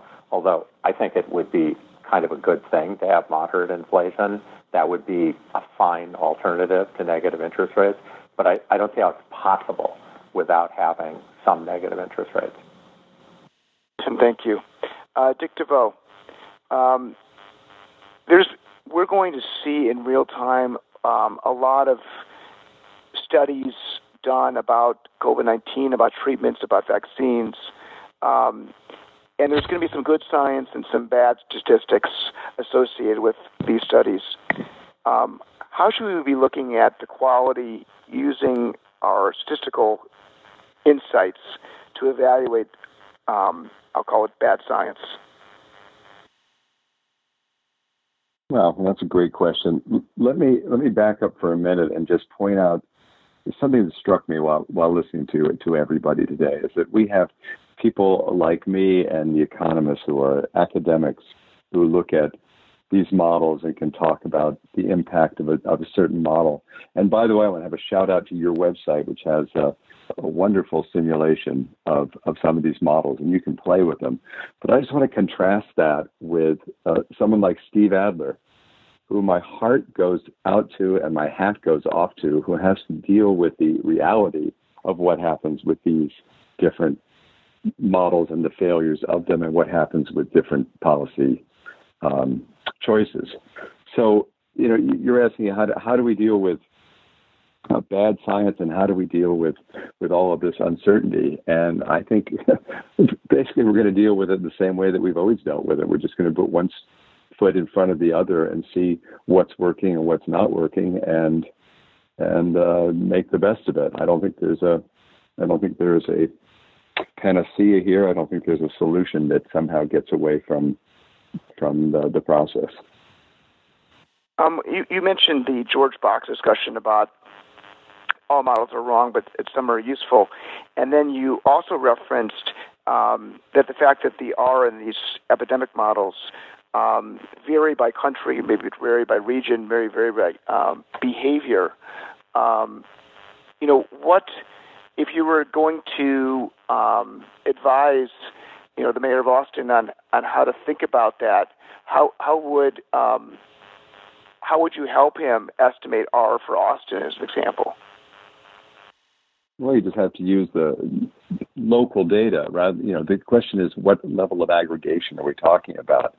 And the data is not great at any level, but the more you can get locally, the better you're, you're going to do. I mean, look at the look at the curves right now.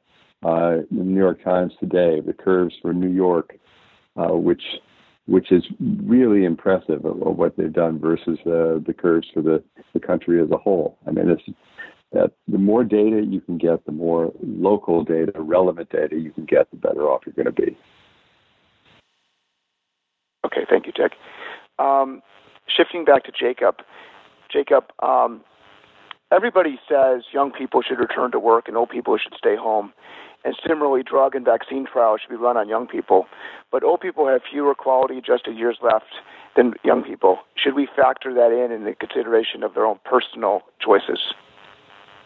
Sure. So, well, the first thing I would point out is that the value of your life as a young person um, may be longer, but your value of life as an older person is probably pretty darn important to you as an older person. So I think there's some danger in taking into account long-term life expectancy in making these sorts of decisions. Um, but, but I want to open it up to a broader question. Um, we now hear about two different conversations. One conversation is about the value of social distancing and contact tracing, and the other model is about herd immunity. And I think it's clear that if we believe in our better angels, social distancing and contact tracing is going to be the better model to work. But if we believe in our worst instincts, herd immunity may be an inevitable consequence of people, and particularly younger people, not being willing or able to quarantine. So I think the real significant challenge we have here is going to be less in making those judgments in an ethical way, but in somehow acquiring social or public buy in from younger people. None of the methods you hear about in public health are going to work unless younger people are willing to take part in the process. And I think while we've done a fairly good job of educating older people about the importance of staying home, we've really done a poor job of educating younger people about why and how this matters to them until this hits them most starkly. Um, and to give you a sense of, of, the lack of information out there, I was at the convenience store across from the hospital the other day, and I heard a young woman explain to the clerk very confidently why he should not cover his nose with his mask, that he wouldn't get sufficient air into his lungs. And listening to that, I realized that we really do have an education deficit, particularly among people in their 20s and 30s. The other interesting thing about the young is that um, they probably won't get sick, or if they do get sick, it won't be that harmful for them. Um, you see in some of the European countries, they've opened up kindergartens uh, in some of the lower s- schools. Um, is that something we should consider? Is you know the efficacy of of letting kids go back to school, letting children socially gather um, in a context of they're not really at risk, and we really need to just protect the people who are at risk. I mean, I think some of that education reflects that uh, a utility preference function. They care more about themselves than they do about some elderly person they don't know. Yeah, and the problem is, I think it's it's easier to see the direct impact on yourself and harder to see the larger impact on other people. Um, both in the immediate sense that you don't realize um, that you're going to affect your grandmother or your teachers. And we don't know to what degree young people who are asymptomatic um, can spread the disease. We also have some evidence now that even people who seem asymptomatic early on, like the multi-inflammatory syndrome, which we're seeing with children in New York City, um, may occur in younger people. But I also think people who are younger need to understand that if older people aren't protected and aren't able to take part in public life, eventually the economic and social consequences will fall back on them in terms of places to live and jobs. But finally, I want to point out that I think we have this artificial dichotomy, thinking young people versus old people. The reality is that very few young people, particularly in a place like New York City, live in isolation or live in a vacuum. You can't tell young people socialize amongst yourselves, don't socialize or interact with old people when they live with their grandparents. And that's what happened in Italy, and it's what's happening here in New York. Um, in previous calls, we've had discussions about testing and tracing. Um, and the technologists of the world have been thinking about ideas to put straps on your wrists or, or whatnot so that we can evaluate your breathing, your temperature, your heartbeat. Um, but this will be a significant challenge to our sense of privacy. Do you expect pushback or ethical issues associated with this privacy loss? Very much so. I mean, there was a recent Washington Post poll that showed that 50% of people would be unwilling to comply with uh, an app that did contact tracing. Um, and my guess, based on what I know of people, is the numbers are much higher among younger people who will resist. Um, partly because people don't trust that the contact tracing information will only be used in public health. They're afraid that if somebody commits a crime in their building, they'll be interrogated, or most of us, or many of us, might not want the authorities to know who visited our apartment at three in the morning. Um, and people are also concerned that if they do test positive or do have a contact, um, they're going to be put in a cell somewhere, isolated in a way that is uncomfortable or economically not protected. Um, so we need to have a way to make sure that people who are quarantined are both economically provided for and feel comfortable during that process. Or what people are going to do, it's they're not going to go out and say, I won't take part in your process. They're going to get a separate cell phone or turn their cell phone off or put it in their car and use someone else's phone when they need to do things that are higher risk, and we'll have lots of false information. Okay, great. Um, Lisa, Lisa, back to you. It's been a long time since we spoke. A um, couple questions for you. Um, I think it's important that we physically distance but don't socially distance. Um, and that's going to require an extensive use of, of social media to accomplish that end. But we've heard studies in the past that said that social media is uh, creates stress and anxiety. Um, which way does it fall? Is social media a source of good or a source of bad as relates to stress and anxiety? What we see is that the experience people have on social media often, um, especially for teenagers, mirrors what's happening in their social lives in real life. So the data we have on this show us that if teenagers have happy, supportive relationships when they're with their friends, not online, that's what tends to be replicated online, that they are deepening those friendships and enjoying them in a virtual space. And teenagers who struggle socially or who may find themselves in a lot of conflict or isolated socially, when they're online, they tend to have more trouble, get into more conflict, or spend time talking to people they don't really know in real life. So I have been less worried about teenagers and others who are using the online environment in lieu of otherwise positive social relationships and more worried about those who were already struggling socially trying to transfer that over to solely an online environment, um, that's been my bigger concern.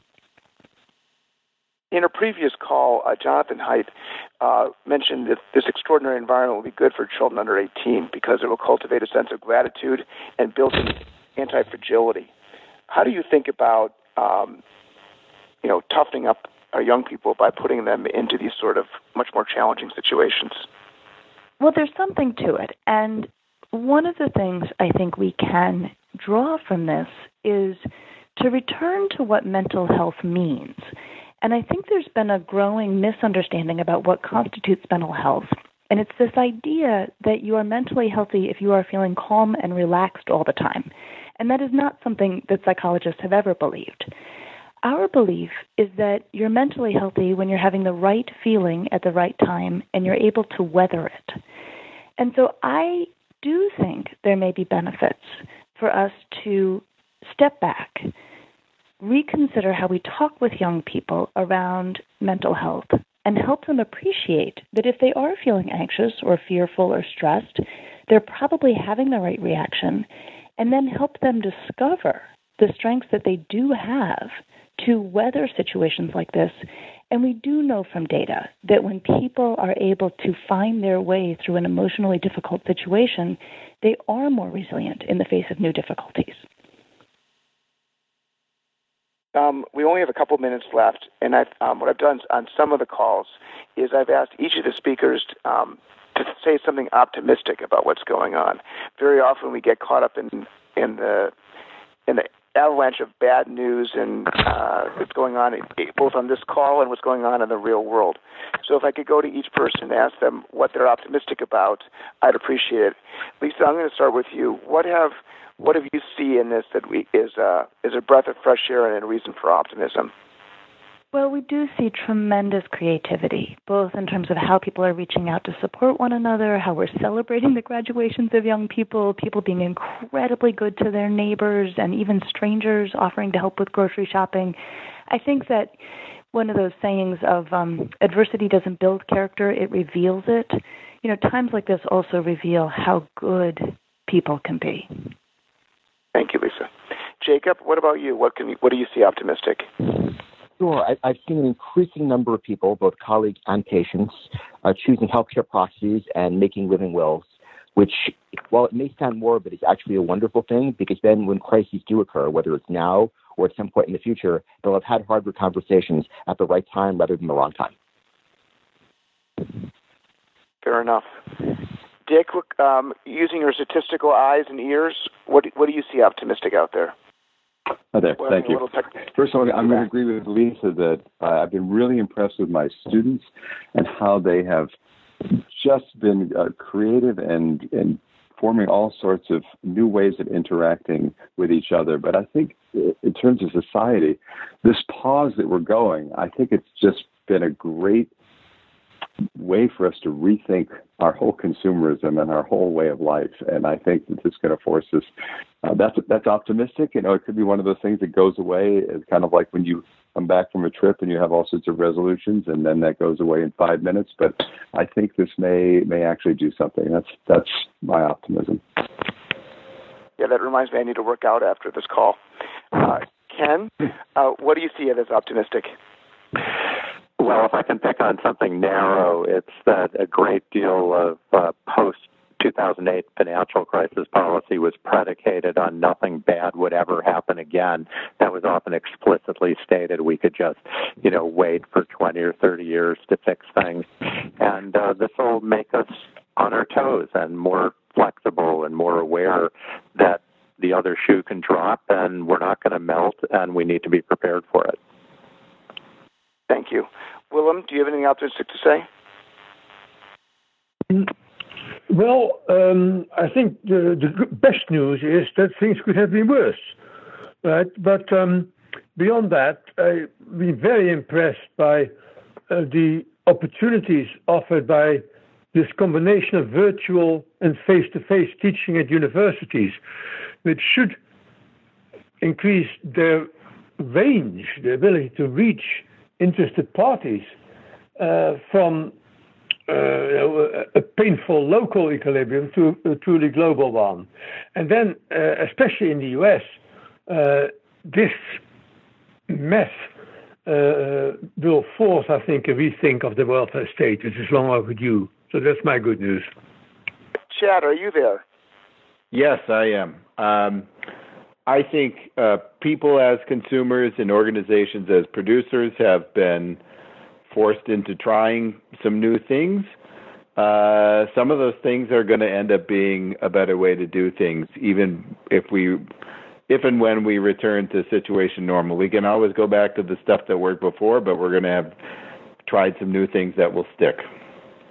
Thank you. Angela, anything positive we can say Sure. You know, although we focus very much up till now on the lack of international cooperation in dealing with the pandemic, we're seeing the beginnings now, even between the U.S. and Russia and Russia and some of the European countries, of conversations about this. And, you know, under a best scenario, it might lead to a recognition of the need, in fact, uh, for greater cooperation on all of this. Right. Dan? Yeah, hi. Um, well, I, I hope that I, my message originally was uh, was optimistic, um, and I, am certainly very optimistic. I, what's happening in our industry is very impressive, and I just see it's, it's an opportunity to accelerate um, the shift that was already just starting of seeing uh, building environments uh, as drivers of, of wellness and uh, productivity and, and, improved learning. So, and I, um, you know, we should have been doing this all along, and certainly thought leaders, as I mentioned, were, were, were going in this direction. And I think you're just going to see this kind of speed up and, and be much more widely adopted for improved environments. Thank you, uh, Mayor Adler, our last speaker.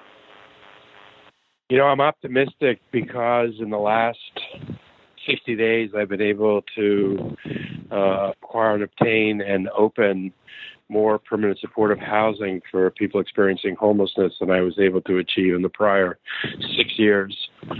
And I think that we finally have the community will uh, uh, to to really establish universal sick leave in the city.